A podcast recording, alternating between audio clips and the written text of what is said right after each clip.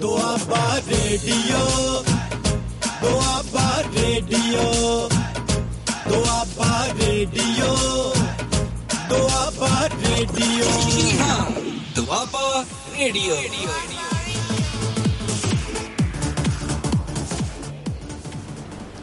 Doaba radio ਦੇ ਇਸ ਮੰਚ ਤੇ ਪ੍ਰੋਗਰਾਮ ਖਬਰਸਾਰ ਲੈ ਕੇ ਮੈਂ ਹਾਜ਼ਰ ਹਾਂ ਤੁਹਾਡਾ ਆਪਣਾ ਸਰਬਜੀਤ ਚਾਹਲ। ਆਸੋ ਦੋਸਤੋ ਅੱਜ ਅਸੀਂ ਪ੍ਰੋਗਰਾਮ ਖਬਰਸਾਰ ਦੇ ਵਿੱਚ ਦਸਤਕ ਦੇ ਚੁੱਕੇ ਹਾਂ ਜੀ। ਬਸ ਥੋੜਾ ਜਿਹਾ ਤੁਹਾਡਾ ਇੰਤਜ਼ਾਰ ਹੈ ਕਿ ਤੁਸੀਂ ਆਪਣੇ ਜਿਹੜੇ ਮਾਈਕ ਨੇ ਆਪਣੇ ਜਿਹੜੇ ਸਮਾਰਟਫੋਨ ਨੇ ਤੁਸੀਂ ਬੜੇ ਅ, ਚਿਹਰੇ ਤੇ ਰੱਖ ਕੇ ਸਮਾਈਲ ਤੇ ਆਪਣਾ ਹੱਥ ਵਿੱਚ ਫੜ ਕੇ ਮੋਬਾਈਲ। ਤੇ ਦੋਸਤੋ ਪ੍ਰੋਗਰਾਮ ਤੁਸੀਂ ਸੁਣਨਾ ਹੈ ਸਾਡਾ ਅ, ਖਬਰਸਾਰ। ਸੋ ਰੋਜ਼ ਦੀ ਤਰ੍ਹਾਂ ਇਹ ਪ੍ਰੋਗਰਾਮ ਜਿਹੜਾ ਹੈਗਾ ਸੋਮਵਾਰ ਤੋਂ ਸ਼ੁੱਕਰਵਾਰ ਤੱਕ ਤੁਹਾਡੀ ਕਚਹਿਰੀ ਵਿੱਚ ਪੇਸ਼ ਕੀਤਾ ਜਾਂਦਾ। ਇਹ ਪ੍ਰੋਗਰਾਮ ਸਿੱਧਾ ਪ੍ਰਸਾਰਣ ਹੁੰਦਾ ਜੀ। ਅ, ਸੋ ਤੁਸੀਂ ਜੁੜ ਸਕਦੇ ਹੋ ਸਾਡੇ ਨਾਲ। 9914432855 ਤੇ। ਤੁਸੀਂ ਮੈਸੇਜ ਕਰਕੇ ਵੀ ਜੁੜ ਸਕਦੇ ਹੋ ਤੁਸੀਂ ਕਾਲ ਕਰਕੇ ਵੀ ਸਾਡੇ ਨਾਲ ਅ, ਜੁੜ ਸਕਦੇ ਹੋ। ਸੋ ਤੁਹਾਡਾ ਨਿੱਘਾ ਹਮੇਸ਼ਾ ਸਵਾਗਤ ਰਹੇਗਾ ਜੀ। ਅ, ਸੋ ਅਸੀਂ ਇਹ ਪ੍ਰੋਗਰਾਮ ਤੁਹਾਡੇ ਤੱਕ ਪਹੁੰਚ ਚੁੱਕਿਆ ਤੁਹਾਡੇ ਦਰਾਂ ਤੇ ਦਸਤਕ ਅ, ਦੇ ਚੁੱਕਿਆ। ਸੋ ਮੈਂ ਪ੍ਰੋਗਰਾਮ ਅ, ਲੈ ਕੇ ਹਾਜ਼ਰ ਹਾਂ। ਸੋ ਅੱਜ ਬਹੁਤ ਸਾਰੀਆਂ ਗੱਲਾਂ ਬਾਤਾਂ ਆਪਾਂ ਕਰਨੀਆਂ ਨੇ ਬਹੁਤ ਸਾਰੇ ਮੁੱਦੇ ਨੇ ਜਿਨ੍ਹਾਂ ਨੂੰ ਅਸੀਂ ਵਿਚਾਰਨਾ ਹੈ ਤੇ ਮੇਰੇ ਨਾਲ ਅੱਜ ਵੈਸ਼ਨੂ ਸ਼ਰਮਾ ਜੀ ਅ, ਨਵਾਂ ਸ਼ਹਿਰ ਤੋਂ ਉਹ ਨਾਲ ਰਹਿਣਗੇ ਜੀ। ਇਹ ਉਹਨਾਂ ਕੋਲ ਅਸੀਂ ਉਹਨਾਂ ਦੀ ਰਹਿਨਬਾਈ ਨਾਲ ਨਾਲ ਲੈਂਦੇ ਰਹਿਣਾ ਜੀ। ਅ, ਸੋ ਤੁਸੀਂ ਅ, ਜੁੜੇ ਰਹੋ ਇਸ ਪ੍ਰੋਗਰਾਮ ਦੇ ਨਾਲ ਤੇ ਆਪਣੇ ਮੈਸੇਜ ਆਪਣੀਆਂ ਦੁਆਵਾਂ ਆਪਣੀਆਂ ਸਲਾਹਾਂ ਆਪਣੇ مشਵਰੇ ਤੁਸੀਂ ਸਾਡੇ ਇਸ ਪ੍ਰੋਗਰਾਮ ਦੇ ਵਿੱਚ ਤੁਸੀਂ ਸਾਂਝੇ ਕਰ ਸਕਦੇ ਹੋ। ਇਹ ਪ੍ਰੋਗਰਾਮ ਦੀ ਖੂਬਸੂਰਤੀ ਤਾਂ ਹੀ ਬਣਨੀ ਹੈ ਜੇ ਤੁਸੀਂ ਇਹਨੂੰ ਖੂਬਸੂਰਤ ਬਣਾਓਗੇ ਜੀ। ਅਸੀਂ ਆਪਣੀ ਗੱਲਾਂ ਕਰਕੇ ਚਲੇ ਜਾਵਾਂਗੇ। ਉਹ ਗੱਲਾਂ ਦਾ ਮੁੱਲ ਤਾਂ ਹੀ ਪੈਣਾ ਜੇ ਤੁਸੀਂ ਮੁੱਲਵਾਲ ਲੋਕ ਉਹਨਾਂ ਨੂੰ ਇਸ ਗੱਲ ਵੱਲ ਧਿਆਨ ਦਿਓਗੇ।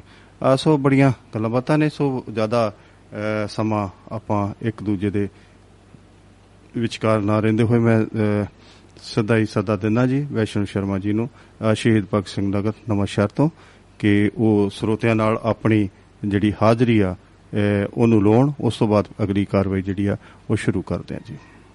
ਵੈਸ਼ਨੂ ਸ਼ਰਮਾ ਜੀ ਜੀ ਆਇਆਂ ਜੀ ਆਇਆਂ ਨੂੰ ਸਰੋਤਿਆਂ ਨੂੰ ਬਾਬਾ ਰੇਡੀਓ ਨੂੰ ਆਪਣੇ ਜਿਹੜੇ ਹੱਥ ਜੋੜ ਕੇ ਸਤਿ ਸ੍ਰੀ ਅਕਾਲ ਸਲਾਮ ਨਮਸਕਾਰ। ਤੇ ਰੋਜ਼ ਦੀ ਤਰ੍ਹਾਂ ਜਿਹੜਾ ਤੁਹਾਡੀ ਸੇਵਾ 'ਚ ਹਾਜ਼ਰਾਂ ਛੋਟੀਆਂ ਮੋਟੀਆਂ ਕਮੀਆਂ ਪੇਸ਼ੀਆਂ ਵੀ ਨਾਲ ਲੈ ਕੇ ਇਨਸਾਨ ਚੱਲਦਾ ਹੈ। ਤੇ ਬਾਕੀ ਇਹ ਨੰਬਰ ਜਿਹੜਾ 99140 32855 ਸਦਾ ਜਾਗਦਾ ਰਹਿੰਦਾ। ਤੁਸੀਂ ਬਾਅਦ ਦੇ ਵਿੱਚ ਵੀ ਜਿਹੜਾ ਆ ਗੱਲਬਾਤ ਕਰ ਸਕਦੇ ਹੋ ਕੋਈ ਦਿਲ ਦੀ ਜਿਹੜੀ ਗੱਲ ਕਰ ਸਕਦੇ ਹੋ। ਪ੍ਰੋਗਰਾਮ ਤੋਂ ਬਾਅਦ ਵੀ ਜੀ। ਅ, ਬਿਲਕੁਲ ਜੀ। ਅ, ਅ, ਸ਼ਰਮਾ ਜੀ ਅਸੀਂ ਬਹੁਤ ਸਾਰੀਆਂ ਗੱਲਾਂ ਤੇ ਝਾਤ ਪਾਉਣੀ ਆ। ਅ, ਸਭ ਤੋਂ ਪਹਿਲਾਂ ਤੇ ਅਸੀਂ ਜਿਹੜਾ ਅ, ਅੱਜ ਫਿਰ ਪਖਤਾ ਵਿਸ਼ਾ ਹੈ ਉਹਦੇ ਤੇ ਪਹਿਲਾਂ ਗੱਲ ਸ਼ੁਰੂ ਕਰ ਲਈਏ ਕਿ ਜਿਹੜਾ ਐਸਵਾਈਐਲ ਦਾ ਹੀ ਜਿਹੜਾ ਮੁੱਦਾ ਹੈ ਨਾ ਉਹਦੇ ਤੇ ਹੀ ਆਪਾਂ ਗੱਲ ਕਰ ਲਈਏ ਕਿ ਮੁੱਦਾ ਅੱਜ ਫਿਰ ਚੱਲਿਆ ਤੇ ਅ, ਇਹ ਸੁਪਰੀਮ ਕੋਰਟ ਨੇ ਇਹ ਇਹ ਇਹ ਕਿਹਾ ਹੋਇਆ ਕਿਹਾ ਹੈ ਕਿ ਕੇਂਦਰ ਸਰਕਾਰ ਨੂੰ ਵੀ ਇਹ ਜਿਹੜਾ ਪੰਜਾਬ ਆ ਇਹ ਸਹਿਯੋਗ ਨਹੀਂ ਦੇ ਰਿਹਾ ਜਿਸ ਕਰਕੇ ਮਸਲਾ ਹੱਲ ਨਹੀਂ ਹੋ ਰਿਹਾ। ਤੇ ਉਧਰੋਂ ਸਾਡੇ ਸੀਐਮ ਸਾਹਿਬ ਵੀ ਉਹਨਾਂ ਨੇ ਇਹ ਗੱਲ ਅਹ, ਕਿਤੇ ਅਹ, ਕਹੀ ਹੈ ਕਿ ਅਸੀਂ ਤੇ ਭਾਈ ਹਰ ਮਸਲੇ ਲਈ ਤਿਆਰ ਆ ਹੱਲ ਲਈ ਤਿਆਰ ਆ ਤੇ ਸੋ ਥੋੜਾ ਜੀ ਤੁਸੀਂ ਇਹਦੇ ਬਾਰੇ ਅਹ, ਜਾਣਕਾਰੀ ਜਿਹੜੀ ਅਹ, ਦਿਓ ਕਿ ਸੀਐਮ ਸਾਹਿਬ ਅਹ, ਨੇ ਕੀ ਕਿਹਾ। ਤੇ ਉਹਨਾਂ ਨੇ ਇਸ ਗੱਲ ਦਾ ਕਿਵੇਂ ਖੰਡਨ ਕੀਤਾ ਕਿ ਅਸੀਂ ਤੇ ਬਿਲਕੁਲ ਸਹਿਯੋਗ ਲਈ ਤਿਆਰ ਆ ਸੋ ਤੁਸੀਂ 2 ਮਿੰਟ ਵਾਸਤੇ ਤੁਸੀਂ ਇਸ ਖਬਰ ਦੇ ਉੱਪਰ ਟਿੱਪਣੀ ਦਿਓ ਜੀ। ਜੀ ਜੱਜ ਸਾਹਿਬ ਮੂਸੇ ਵਾਲਾ ਤਾਂ ਇਸ ਸਾਨੂੰ ਪੂਛ ਕਰ ਗਿਆ ਤੇ ਉਹ ਐਸਵਾਈਐਲ ਦਾ ਗੀਤ ਜਿਹੜਾ ਮਗਰ ਛੱਡ ਗਿਆ। ਹੂੰ। ਔਰ ਉਹ ਗੀਤ ਨੇ ਨਾਲ ਹੀ ਮਸਲਾ ਫੇਰ ਜਾਗ ਪਿਆ ਔਰ ਮਸਲਾ ਹੈਗਾ ਜਿਹੜੇ ਹੁਣ ਖੜੇ ਆ ਮਸਲੇ ਚੰਡੀਗੜ੍ਹ ਦਾ ਮਸਲਾ ਹੈ ਪਾਣੀਆਂ ਦਾ ਮਸਲਾ ਹੈ ਇਹ ਰਹਿਣੇ ਨੇ ਕਿਉਂਕਿ ਅਸੀਂ ਹੁਣ ਇਹਨਾਂ ਨੂੰ ਜਿਹੜਾ ਇੱਕ ਰੁੱਖ ਬਣਾ ਲਿਆ ਬੋਰਡ ਬਣਾ ਲਿਆ ਤਾਂ ਇਹਨਾਂ ਨੂੰ ਕਿਸੇ ਤੱਕ ਕਿਸੇ ਗੱਲ ਨਾਲ ਨਿਪਟਿਆ ਹੀ ਜਾਣਾ। ਔਰ ਜੇ ਮਾਨ ਸਾਹਿਬ ਇਸ ਦੀ ਖੁੱਲਦਲੀ ਨਾਲ ਅੱਗੇ ਜਾਂਦੇ ਆ ਤਾਂ ਦੂਸਰਿਆਂ ਨੂੰ ਇਹ ਹੋਊਗਾ ਵੀ ਕਿਤੇ ਭਾਈ ਇਹੀ ਸ਼ਾਬਾਸ਼ ਇਹਨਾਂ ਲੈ ਜੇ। ਜਦੋਂ ਕਿਤੇ ਚ ਕੱਢਣ ਪਾਉਣ ਵਾਲੀ ਤਾਂ ਗੱਲ ਕੋਈ ਨਹੀਂ ਹੈ। ਜਿਹੜੀਆਂ ਹੁਣ ਗੱਲਾਂ ਲਿਖਤੀ ਹੋਈਆਂ ਜਾਂ ਕੁਝ ਵੀ ਹੈ ਜੇ ਹੁਣ ਪਾਕਿਸਤਾਨ ਦੀ ਵੰਡ ਹੈ ਤਾਂ ਅਸੀਂ ਹੁਣ ਇਹ ਥੋੜਾ ਜਾ ਕੇ ਉਹਨਾਂ ਦੇ ਵੜ ਜਾਾਂਗੇ ਜਾਂ ਉਹ ਸਾਡੇ ਵੜ ਜਾਣਗੇ। ਸੋ ਜਿਹੜੇ ਕੱਲ ਹੋ ਗਏ ਆ ਉਹਨਾਂ ਨੂੰ ਨਿਪਰੇ ਚੜਾਉਣਾ ਹੀ ਪੈਣਾ ਆ। ਤੇ ਹਾਂ ਉਹਦੇ ਵਿੱਚ ਜਿਹੜੀਆਂ ਉਸ ਵੇਲੇ ਕੁਝ ਸਾਡੇ ਵਿਰੋਧੀਆਂ ਗੱਲਾਂ ਆ ਉਹਨੂੰ ਥੋੜਾ ਘਟਾ ਲਿਆ ਜਾਵੇ। ਸਾਰੇ ਦੇ ਉੱਤੇ ਜਿਹੜਾ ਆਪਣਾ ਪੋਚਾ ਨਹੀਂ ਫੇਰ ਸਕਦੇ। ਜਿਹੜੇ ਵੀ ਕਿਤੇ ਸਮਝੌਤਿਆਂ ਨਾਲ ਹੀ ਸਾਰੀ ਵਰਡ ਚੱਲ ਰਹੀ ਆ। ਸਮਝੌਤਿਆਂ ਨਾਲ ਹੀ ਅਸੀਂ ਜ਼ਿੰਦਗੀ ਕੱਢਦੇ ਆ। ਔਰ ਵਰਲਡ ਵਾਈਡ ਸਮਝੌਤੇ ਜਿਹੜੇ ਉਹਨਾਂ ਤੇ ਅਮਲ ਕਰਨਾ ਪੈਂਦਾ ਜੀ। ਹਾਂਜੀ ਬਿਲਕੁਲ ਜੀ। ਭਗਵੰਤ ਮਾਨ ਜੀ ਨੇ ਕਿਤੇ ਇਹ ਗੱਲ ਕਹੀ ਆ ਵੀ ਕੇਂਦ- ਅਸੀਂ ਹਰ ਸਹਿਯੋਗ ਲਈ ਤਿਆਰ ਹਾਂ ਜਿੱਥੇ ਅ, ਮੀਟਿੰਗ ਕਹਿੰਦੇ ਜਲ ਸਰੋਤ ਮੰਤਰਾਲਾ ਜਿੱਥੇ ਸਾਨੂੰ ਮੀਟਿੰਗ ਵਾਸਤੇ ਸੱਦਦਾ ਅਸੀਂ ਜ਼ਰੂਰ ਹਾਜ਼ਰ ਹੋਵਾਂਗੇ। ਪਰ ਉਹਨੇ ਇੱਕ ਗੱਲ ਬਹੁਤ ਵੱਡੀ ਅ, ਸਾਡੇ ਮੁੱਖ ਮੰਤਰੀ ਸਾਹਿਬ ਨੇ ਬਹੁਤ ਵੱਡੀ ਇੱਕ ਗੱਲ ਕਹੀ ਆ ਕਿ ਅਸੀਂ ਤਾਂ ਮਸਲੇ ਹੱਲ ਕਰਨ ਨੂੰ ਅ, ਤਿਆਰ ਹਾਂ ਬਿਲਕੁਲ ਜੀ। ਪਰ ਕੇਂਦਰ ਕਿਤੇ ਨਾ ਕਿਤੇ ਪੰਜਾਬ ਔਰ ਹਰਿਆਣੇ ਦੇ ਵਿੱਚ ਜਿਹੜੇ ਰਿਸ਼ਤੇ ਨੇ ਇਹਨਾਂ ਦੇ ਵਿੱਚ ਖਟਾਸ ਪਾਉਣ ਤੋਂ ਬਾਅਦ ਆਵੇ। ਬੜੀ ਵੱਡੀ ਗੱਲ ਉਹਨਾਂ ਨੇ ਕਹਿ ਦਿੱਤੀ। ਤੁਸੀਂ ਮੂਸੇਵਾਲੇ ਦੀ ਗੱਲ ਕੀਤੀ ਕਿ ਉਹਨਾਂ ਨੂੰ ਧਮਕੀਆਂ ਉਹਦਾ ਪਹਿਲਾਂ ਤੇ ਚਲੋ ਮੂਸੇਵਾਲੇ ਦਾ ਨਾਲ ਅ, ਉਹਨਾਂ ਦੀ ਜਿਹੜੀ ਮੌਤ ਹੋ ਗਈ ਤੇ ਕਹਿੰਦੇ ਨੇ ਕਿ ਉਹਨਾਂ ਦੇ ਮਾਪਿਆਂ ਨੂੰ ਵੀ ਅ, ਧਮਕੀਆਂ ਆਉਂਦੀਆਂ ਸੀ। ਤੇ ਉਹਦੇ ਵਿੱਚ ਵੀ ਇੱਕ ਬਹੁਤ ਵੱਡੀ ਅ, ਪ੍ਰਾਪਤੀ ਹੋਈ ਆ ਤੇ ਉਹਦੇ ਵਿੱਚ ਵੀ ਜਿਹੜਾ ਦੋਸ਼ੀ ਆ ਉਹ ਮੇਰੇ ਖਿਆਲ ਚ ਲਾਰੈਂਸ ਅ, ਬਿਸ਼ਨੋਈ ਅ, ਦੇ ਗੈਂਗ ਵਿੱਚੋਂ ਹੀ ਬੰਦਾ ਹੈ ਤੇ ਉਹਦੇ ਬਾਰੇ ਚ ਥੋੜੀ ਜੀ ਤੁਹਾਡੇ ਕੋਲ ਜਾਣਕਾਰੀ ਜ਼ਰੂਰ ਲਵਾਂਗੇ ਵੀ ਉਹ ਕਿੱਥੇ ਦਾ ਬੰਦਾ ਸੀ ਕਿੱਥੋਂ ਫੜਿਆ ਗਿਆ ਕੀ ਗੱਲਬਾਤ ਹੋਈ ਜੀ ਸਿੱਧੂ ਮੂਸੇਵਾਲੇ ਦੇ ਪਿਤਾ ਜਿਹੜਾ ਆ ਵਿਚਾਰਾ ਕਿਆ ਕਰੂਗਾ ਜਿਹੜਾ ਰਿਹਾ ਹੀ ਕੁਛ ਨਹੀਂ ਤਾਂ ਉਹ ਬੰਦਾ ਹੈ ਕਿਤੇ ਮਤਲਬ ਹੱਥ ਮਾਰ ਕੇ ਕਹਿੰਦਾ ਵੀ ਆਹ ਗੱਲ ਮਾੜੀ ਹੋਈ ਆ ਤੇ ਮੈਨੂੰ ਵੀ ਮਾਰ ਦਿਓ ਬੇਸ਼ੱਕ ਮੈਨੂੰ ਕੋਈ ਨਹੀਂ ਮੈਂ ਆਪਣੇ ਪੁੱਤ ਦਾ ਜੋ ਵੀ ਹੈਗਾ ਉਹਦੇ ਲਈ ਜਿਹੜਾ ਇਨਸਾਫ ਮੰਗਾਂਗਾ। ਔਰ ਉਹਦੀ ਤਕੜੀ ਸੋਚ ਆ ਕਿਉਂਕਿ ਜਦੋਂ ਪਰਿਵਾਰ ਦਾ ਜਿਹੜਾ ਤਿੰਨ ਹੀ ਤਾਂ ਜੀ ਸੀਗੇ ਇਹ ਲੜਕਾ ਹੀ ਜਾਂਦਾ ਰਿਹਾ ਕਮਾਈ ਦਾ ਸਾਧਨ ਵੀ ਵਧੀਆ ਵੀ ਪਪੂਲਰ ਵੀ ਤੇ ਉਹ ਥੋੜਾ ਜਿਹਾ ਖੁੱਲਾ ਬਠਿੰਡੇ ਵਾਲੇ ਨਾ ਖੁੱਲੇ ਸੁਭਾਅ ਦੇ ਥੋੜੇ ਜਿਹੇ ਸਿੱਧਾ ਬੋਲਦੇ ਆ ਸਪਸ਼ਟ ਬੋਲਦੇ ਆ ਤੇ ਉਹ ਤਕਲੀਫ ਹੁੰਦੀ ਆ। ਬਿਸ਼ਨੋਈ ਹਰਾਂ ਦੇ ਜਿਹੜੇ ਗੁਰਗੇ ਆ ਉਹਨਾਂ ਨੂੰ ਬਿਸ਼ਨੋਈ ਹਰੀ ਕਹਿ ਰਹੇ ਕਿ ਧਮਕੀਆਂ ਦੇਈ ਜਾਂਦੇ ਆ। ਧਮਕੀਆਂ ਇਹ ਦੇਈ ਜਾਂਦੇ ਆ ਕਿ ਜੇ ਤੁਸੀਂ ਸਾਡੀ ਸਿਕਿਉਰਿਟੀ ਘਟਾਈ ਸਿਕਿਉਰਿਟੀ ਘਟਾਉਣ ਦਾ ਮਤਲਬ ਹੁਣ ਮੂਸੇ ਵਾਲੇ ਦੇ ਪਿਤਾ ਤਾਂ ਕਹਿੰਦਾ ਹੈ ਵੀ ਇਹਨਾਂ ਦਾ ਵੀ ਸਤ- ਸਤਿਆਨਾਸ਼ ਹੋਵੇ ਜਾਂ ਖਾਤਮਾ ਹੋਵੇ ਤਾਂ ਉਹਨਾਂ ਨੂੰ ਇਹ ਤਕਲੀਫ ਹੁੰਦੀ ਆ ਵੀ ਇਹਨਾਂ ਦੀ ਸਿਕਿਉਰਿਟੀ ਘਟਾਓ ਭਾਵ ਕਿਤੇ ਜਿਹੜਾ ਦੂਜਾ ਗਿਆ ਗਿਆ ਉਹ ਹਮਲਾ ਕਰਕੇ ਇਦਾਂ ਦਾ ਬਦਲਾ ਲਵੇ ਵੀ ਇਦਾਂ ਦੀ ਗੱਲ ਹੋ ਜਾਵੇ ਸਰਕਾਰਾਂ ਤੋਂ ਯਕੀਨ ਜਿਹਾ ਉੱਠਿਆ ਪਿਆ ਆ। ਤਾਂ ਇਸ ਕਰਕੇ ਜਿਹੜਾ ਹੈ ਨਾ ਮੇਰਾ ਖਿਆਲ ਨੂੰ ਧਮਕੀਆਂ ਤੇ ਧਮਕੀਆਂ ਮਿਲ ਰਹੀਆਂ ਤਾਂ ਉਹ ਖੁੱਲ ਕੇ ਬੋਲ ਦਿੰਦਾ ਆ ਪੜਾਸ ਕੱਢ ਲੈਂਦਾ ਆ, ਤੇ ਇਹ ਇਹ ਚੀਜ਼ ਦੀ ਤਕਲੀਫ ਹੁੰਦੀ ਆ। ਔਰ ਦੇਖੋ ਇਹ ਕਿਦਾਂ ਦਾ ਮਕਰ ਜਾਲ ਸੀਗਾ ਜਿਹੜਾ ਜੇ ਐ ਕਹੀਏ ਤੇ ਉਹਨਾਂ ਦੇ ਪਰਿਵਾਰ ਨੇ ਇਹ ਜਿਹੜਾ ਹੌਲੀ ਹੌਲੀ ਇਹ ਤੰਦਾਂ ਜਿਹੜੀ ਤੇ ਸਾਰੇ ਸਾਰੇ ਜਿੰਨੇ ਗੁਰਗੇ ਆ ਬਾਹਰ ਨਿਕਲ ਰਹੇ ਆ। ਇੱਕ ਕਿਸਮ ਦਾ ਉਹ ਕੁਰਬਾਨੀ ਮੈਂ ਕਹੂੰਗਾ ਦੇ ਗਿਆ ਤਾਂ ਕਿੱਦਾਂ ਵੀ ਆ ਉਹ ਚੀਜ਼ ਨੇ ਜਿਹੜਾ ਹੈ ਪੰਜਾਬ ਦੀ ਸਫ਼ਾਈ ਲਈ ਵਿਸ਼ੇਸ਼ ਜਿਹੜਾ ਹੈ ਯੋਗਦਾਨ ਪਾਇਆ ਜੀ। ਹਾਂ ਬਿਲਕੁਲ ਜੀ ਇੱਕ ਥੋੜੀ ਜਿਹੀ ਦੁਖਦਾਈ ਇੱਕ ਘਟਨਾ ਕਿ ਫਤਿਹਗੜ੍ਹ ਸਾਹਿਬ ਦੇ ਵਿੱਚ ਇੱਕ ਮਾਂ ਨੇ 3.5 ਸਾਲ ਦੇ ਬੱਚੇ ਨੂੰ ਆਪਣੇ ਨੂੰ ਅੱਗ ਲਾ ਦਿੱਤੀ ਘਰੇਲੂ ਕਲੇਸ਼ ਦੇ ਕਰਕੇ ਤੇ ਉਹ ਬੱਚਾ ਤਕਰੀਬਨ ਅੱਧੋਂ ਜ਼ਿਆਦਾ ਅ, ਸੜ ਗਿਆ ਬੜੀ ਦੁਖਦਾਈ ਘਟਨਾ ਹੈ। ਅ, ਸੋ ਚਲੋ ਗੱਲ ਇਸ ਤਰ੍ਹਾਂ ਵੀ ਘਰੇਲੂ ਜਿਹੜੇ ਘਰੇਲੂ ਕਲੇਸ਼ ਨੇ ਅ, ਉਹ ਤਾਂ ਚੱਲਦੇ ਅ, ਰਹਿੰਦੇ ਨੇ ਉਹਦੇ ਵਿੱਚ ਤੇ ਕੁਝ ਕੀਤਾ ਨਹੀਂ ਜਾ ਸਕਦਾ। ਬਸ ਥੋੜਾ ਜਿਹਾ ਦਿਮਾਗ ਦੇ ਉੱਪਰ ਕੰਟਰੋਲ ਕਰਨਾ ਚਾਹੀਦਾ ਕਿ ਜਿਹੜੇ ਬੱਚਿਆਂ ਨੂੰ ਅਸੀਂ ਅ, ਉਹਨਾਂ ਮਾਂ ਨੇ 9 ਮਹੀਨੇ ਆਪਣੇ ਪੇਟ 'ਚ ਰੱਖਿਆ ਫਿਰ ਉਹਨੂੰ ਬੂੰਦ-ਬੂੰਦ ਕਰਕੇ 3.5 ਸਾਲ ਦਾ ਅ, ਕੀਤਾ ਤੇ ਉਹਨੂੰ ਆਪਣੇ ਅ, ਇਹ ਤਾਂ ਮਰੇ ਨੂੰ ਅੱਗ ਲਾਉਣ ਨੂੰ ਜੀ ਨਹੀਂ ਕਰਦਾ। ਪਰ ਪਤਾ ਨਹੀਂ ਕਿਦਾਂ ਦੇ ਆਪਾਂ ਨਰਦਈ ਪਨ ਜਿਹੜਾ ਹੋ ਗਿਆ ਜਾਂ ਪਤਾ ਨਹੀਂ ਕੀ ਕਿਹੋ ਜਿਹਾ ਦੁੱਖ ਅ, ਹੋ ਗਿਆ। ਤੇ ਕਿਤੇ ਬੱਚੇ ਨੂੰ ਤਾਂ ਮਰ ਜਾਵੇ ਤਾਂ ਉਹਦੀ ਲਾਸ਼ ਨੂੰ ਅੱਗ ਲਾਉਣ ਨੂੰ ਜੀ ਨਹੀਂ ਕਰਦਾ। ਜਿਉਂਦੇ ਬੱਚੇ ਨੂੰ ਅ, ਸਾੜ ਦੇਣਾ ਇਹ ਬਹੁਤ ਅ, ਇੱਕ ਬਹੁਤ ਹੀ ਆਪਾਂ ਕਹਿ ਸਕਦੇ ਹਾਂ ਕਿ ਦੁਖਦਾਈ ਘਟਨਾ ਜਾਂ ਪਤਾ ਨਹੀਂ ਕਿ ਬੱਚੇ ਨਾਲੋਂ ਵੀ ਜ਼ਿਆਦਾ ਕੋਈ ਦੁੱਖ ਹੋ ਸਕਦਾ। ਅ, ਸੋ ਥੋੜਾ ਜਿਹਾ ਸਮਝਣ ਦੀ ਲੋੜ ਹੈਗੀ ਆ। ਇਸ ਤਰ੍ਹਾਂ ਉਹ ਬੇਕਸੂਰ ਦਾ ਤੁਹਾਡਾ ਆਪਸੀ ਕੋਈ ਝਗੜਾ ਹੋਏਗਾ ਬੇਕਸੂਰ ਦਾ ਕੀ ਕਸੂਰ ਹੈ? ਸੋ ਸਾਨੂੰ ਇਹੋ ਜੀਆਂ ਜਿਹੜੀਆਂ ਘਟਨਾਵਾਂ ਨੇ ਇਹੋ ਜਿਹੀ ਜਿਹੜੀ ਸੋਚ ਨੇ ਇਹਨਾਂ ਤੋਂ ਬਚਣ ਦੀ ਲੋੜ ਹੈ। ਕਿਤੇ ਗੁੱਸੇ ਨੂੰ ਕੰਟਰੋਲ ਕਰ ਲੈਣਾ ਚਾਹੀਦਾ ਕਿਉਂਕਿ ਬੱਚੇ ਅ, ਨਹੀਂ ਲੱਭਦੇ। ਅੱਜ ਕੱਲ ਸਾਰੇ ਥੋੜੋਂ ਦੇ ਬੱਚੇ ਨੇ ਤੇ ਅ, ਸੋ ਅ, ਚਲੋ ਮੈਂ ਇਸ ਦੁੱਖ ਵਿੱਚ ਤੁਹਾਨੂੰ ਵੀ ਸ਼ਾਮਲ ਕਰਦਾ ਸੋ ਅਸੀਂ ਇਸ ਦੁਆਬਾ ਰੇਡੀਓ ਦੇ ਮੰਚ ਤੇ ਦੁੱਖ ਆਪਣਾ ਮਾੜੀ ਗੱਲ ਆ ਕਿਉਂਕਿ ਜਿਹੜਾ ਨਾ ਬਹੁਤ ਦੁਖੀ ਹੋ ਕੇ ਕਿਉਂਕਿ ਪਿਤਾ ਜਿਹੜਾ ਮਰਦਾ ਹੈ ਤਾਂ ਤਾਂ ਕਦੇ ਕਦੇ ਬੱਚੇ ਨੂੰ ਮਾਰ ਦਿੰਦਾ ਹੈ। ਪਰ ਮਾਂ ਨਹੀਂ ਇਹ- ਇਹੋ ਜਿਹੇ ਕਰਮ ਤੱਕ ਜਾਂਦੀ। ਖੋਰਾ ਕਿੰਨੀ ਕੁ ਦੁਖੀ ਹੋਊ ਜਦੋਂ ਉਹਦੀ ਆਸੇ ਪਾਸੇ ਕਿਸੇ ਨੇ ਨਾ ਸੁਣੀ ਹੋਊ ਕਿਸੇ ਕੰਧ ਨੇ ਵੀ ਨਹੀਂ ਸੁਣੀ ਤਾਂ ਉਹ ਬੰਦਾ ਕਹਿੰਦਾ ਕਿ ਮੈਂ ਤਾਂ ਦੁਖੀ ਆਪਣੇ ਆਪ ਨੂੰ ਇਦਾਂ ਖਤਮ ਕਰ ਲੂੰ ਤੇ ਬੱਚਾ ਮਗਰ ਬਿਲਕੂਗਾ ਭਾਵ ਉਹ ਕਿਸੇ ਦੀ ਗੁਲਾਮੀ ਜਾਂ ਕਿਸੇ ਦੇ ਉਸ ਤਸ਼ੱਦਦ ਤੋਂ ਦੁਖੀ ਹੋ ਕੇ ਆਪਣੇ ਆਪ ਨੂੰ ਤੇ ਆਪਣੇ ਨਾਲ ਦੇ ਜਿਹੜਾ ਢਿੱਡੋਂ ਜੰਮਿਆ ਬੱਚਾ ਉਹਨੂੰ ਖਤਮ ਕਰਨ ਦੀ ਕੋਸ਼ਿਸ਼ ਕਰਦਾ। ਸਾਡੇ। ਸਮਾਜ ਨੂੰ ਸੁਧਰਨ ਦੀ ਲੋੜ ਹੈ। ਥੋੜਾ ਥੋੜਾ ਜਦੋਂ ਅਸੀਂ ਬੱਚੇ ਪੈਦਾ ਕਰਨੇ ਤਾਂ ਇਹਨਾਂ ਨੂੰ ਰਹਿਣਾ ਵੀ ਸਿਖਾਓ। ਇਹਨਾਂ ਨੂੰ ਥੋੜਾ ਜਿਹਾ ਪਰਿਵਾਰ ਦੇ ਵਿੱਚ ਰਹਿਣਾ ਵੀ ਸਿਖਾਓ ਤੇ। ਜਿੱਥੇ ਬੱਚੇ ਆ ਉਹਨਾਂ ਨੂੰ ਵੀ ਡਾਂਟੋ ਲੜਕਿਆਂ ਨੂੰ ਵੀ ਤੇ ਕਿਉਂਕਿ ਇਹ ਦੁਨੀਆ ਨੂੰ ਗੰਦੀ ਨਾ ਕਰੀਏ। ਮੇਰਾ ਤਾਂ ਇਹੀ ਸੁਝਾਅ ਹੈ ਜੀ। ਬਿਲਕੁਲ ਜੀ। ਜਿਵੇਂ ਕਿ ਆ ਜਿਹੜੀ ਹੈਗੀ ਆ ਗੈਰ ਕਾਨੂੰਨੀ ਮਾਈਨਿੰਗ ਦਾ ਮਸਲਾ ਜਿਹੜਾ ਉਹ ਹੱਲ ਕਿਤੇ ਹੋਣ ਨੂੰ ਠੱਲ ਨੂੰ ਪੈ ਰਹੀ। ਤੇ ਸੋ ਵਿਰੋਧੀ ਧਿਰ ਕਿਤੇ ਨਾ ਕਿਤੇ ਮਸਲਾ ਇਹ ਚੁੱਕੀ ਜਾਂਦੇ ਨੇ ਜੀ ਵੀ ਇਹ ਕਿਉਂ ਹੋ ਰਿਹਾ ਜੀ ਆ- ਆ ਗੈਰ ਕਾਨੂੰਨੀ ਮਾਈਨਿੰਗ ਜਿਹੜੀ ਆ ਉਹ ਬੰਦ ਨਹੀਂ ਹੋ ਰਹੀ। ਅਹ, ਤੇ ਇਸ ਤਰ੍ਹਾਂ ਹੁੰਦਾ ਕਿ ਆਪਾਂ ਜੇ ਇਹ ਵੇਖੀਏ ਸੱਜ ਤੇ ਬੋਲੇ ਛਾਨਣੀ ਕੀ ਬੋਲੇ ਜਿਹੜਾ ਇੱਕ ਵਾਰ ਕੋਈ ਜ਼ਖਮ ਕਰ ਜਾਂਦਾ ਹੈ ਕੋਈ ਲੱਤ ਵੱਢ ਜਾਂਦਾ ਜਾਂ ਬਾਹ ਵੱਢ ਜਾਂਦਾ ਜਾਂ ਜ਼ਖਮ ਕਰ ਜਾਂਦਾ ਤੇ ਉਹਨੇ ਸਜ ਸਜ ਨਸੂਰ ਤਾਂ ਬਣਨਾ ਹੀ ਆ। ਅਹ, ਜੇ 5 ਸਾਲ ਜਾਂ 10 10-15 ਸਾਲ ਤੋਂ ਜਿਹੜਾ ਇਹ ਸਿਲਸਿਲਾ ਜਿਹੜਾ ਚੱਲ ਰਿਹਾ ਹੁਣ ਪੰਜਾਬ ਦੀ ਜਿਹੜੀ ਧਰਤੀ ਹੈ ਜਿੱਥੇ ਖੱਡਾਂ ਨੇ ਉਹਨਾਂ ਨੂੰ ਖੱਡਾਂ ਨੇ ਤੇ ਖੂਹ ਦਾ ਰੂਪ ਧਾਰਨ ਕਰ ਗਈਆਂ ਨੇ ਜੀ। ਉਹ ਜੇ ਕਿਸੇ ਨੂੰ ਅਹ, ਆਪਣੇ ਸਾਰਾ ਜਿਹੜਾ ਪੈਸਾ ਤੇ ਇਲਾਜ ਜੋ ਵੀ ਉਹਦੀ ਕਮਾਈ ਸੀ ਪੰਜਾਬ ਸਰਕਾਰ ਦੇ ਪੱਲੇ ਤਾਂ ਪਈ ਨਹੀਂ। ਉਹ ਸਾਰੀ ਤਾਂ ਅਹ, ਸ਼ਰਮਾ ਜੀ ਤੁਸੀਂ ਜਾਣਦੇ ਹੀ ਹੋ ਵੀ ਸਾਰੇ ਇਹਨਾਂ ਲੋਕਾਂ ਦੇ ਜਿਹੜੇ ਰਸੂਖਦਾਰ ਲੋਕ ਨੇ ਜਿਹੜੇ ਵੱਡੇ ਵੱਡੇ ਮੰਤਰੀ ਸੰਤਰੀ ਬਜੰਤਰੀ ਜੋ ਵੀ ਨੇ ਅਹ, ਸਰਕਾਰ ਦੇ ਜੋ ਅਹ, ਪਹਿਰੇਦਾਰ ਨੇ ਸਰਕਾਰ ਦੇ ਜੋ ਖੈਰਖਵਾ ਨੇ ਅਹ, ਉਹ ਸਾਰੇ ਹੀ ਆਪਣੇ ਆਪਣੇ ਘਰਾਂ ਦੇ ਉਹਨਾਂ ਨੇ ਢਿੱਡ ਭਰ ਲਏ ਨੇ। ਬੜਾ ਬੜਾ ਸ਼ਰ ਚਲੋ ਕੋਈ ਨਹੀਂ ਹੁਣ ਜੇ ਢਿੱਡ ਭਰੇ ਨੇ ਤੇ ਆਪਰੇਸ਼ਨ ਵੀ ਉਹਨਾਂ ਦੇ ਹੋ ਰਹੇ ਨੇ ਵਿੱਚੋਂ ਕੱਢ- ਕੱਢਣ ਦੀ ਕੋਸ਼ਿਸ਼ ਤਾਂ ਅਹ, ਸਰਕਾਰ ਅਹ, ਕਰੇਗੀ ਹੀ। ਪਰ ਜਿਹੜਾ ਇੱਕ ਜ਼ਖਮ ਜਾਂ ਨਸੂਰ ਬਣਾ ਗਏ ਨੇ ਉਹ ਕਿਤੇ ਨਾ ਕਿਤੇ ਖੱਡਾਂ ਅਹ, ਇਹ ਜਿਹੜੀ ਗੈਰ ਕਾਨੂੰਨੀ ਜਿਹੜੀ ਸ- ਅਹ, ਸਰਗਰਮੀਆਂ ਨੇ ਇਹ ਰੁਕਣ ਦਾ ਨਾਂ ਨਹੀਂ ਲੈਂਦੀਆਂ।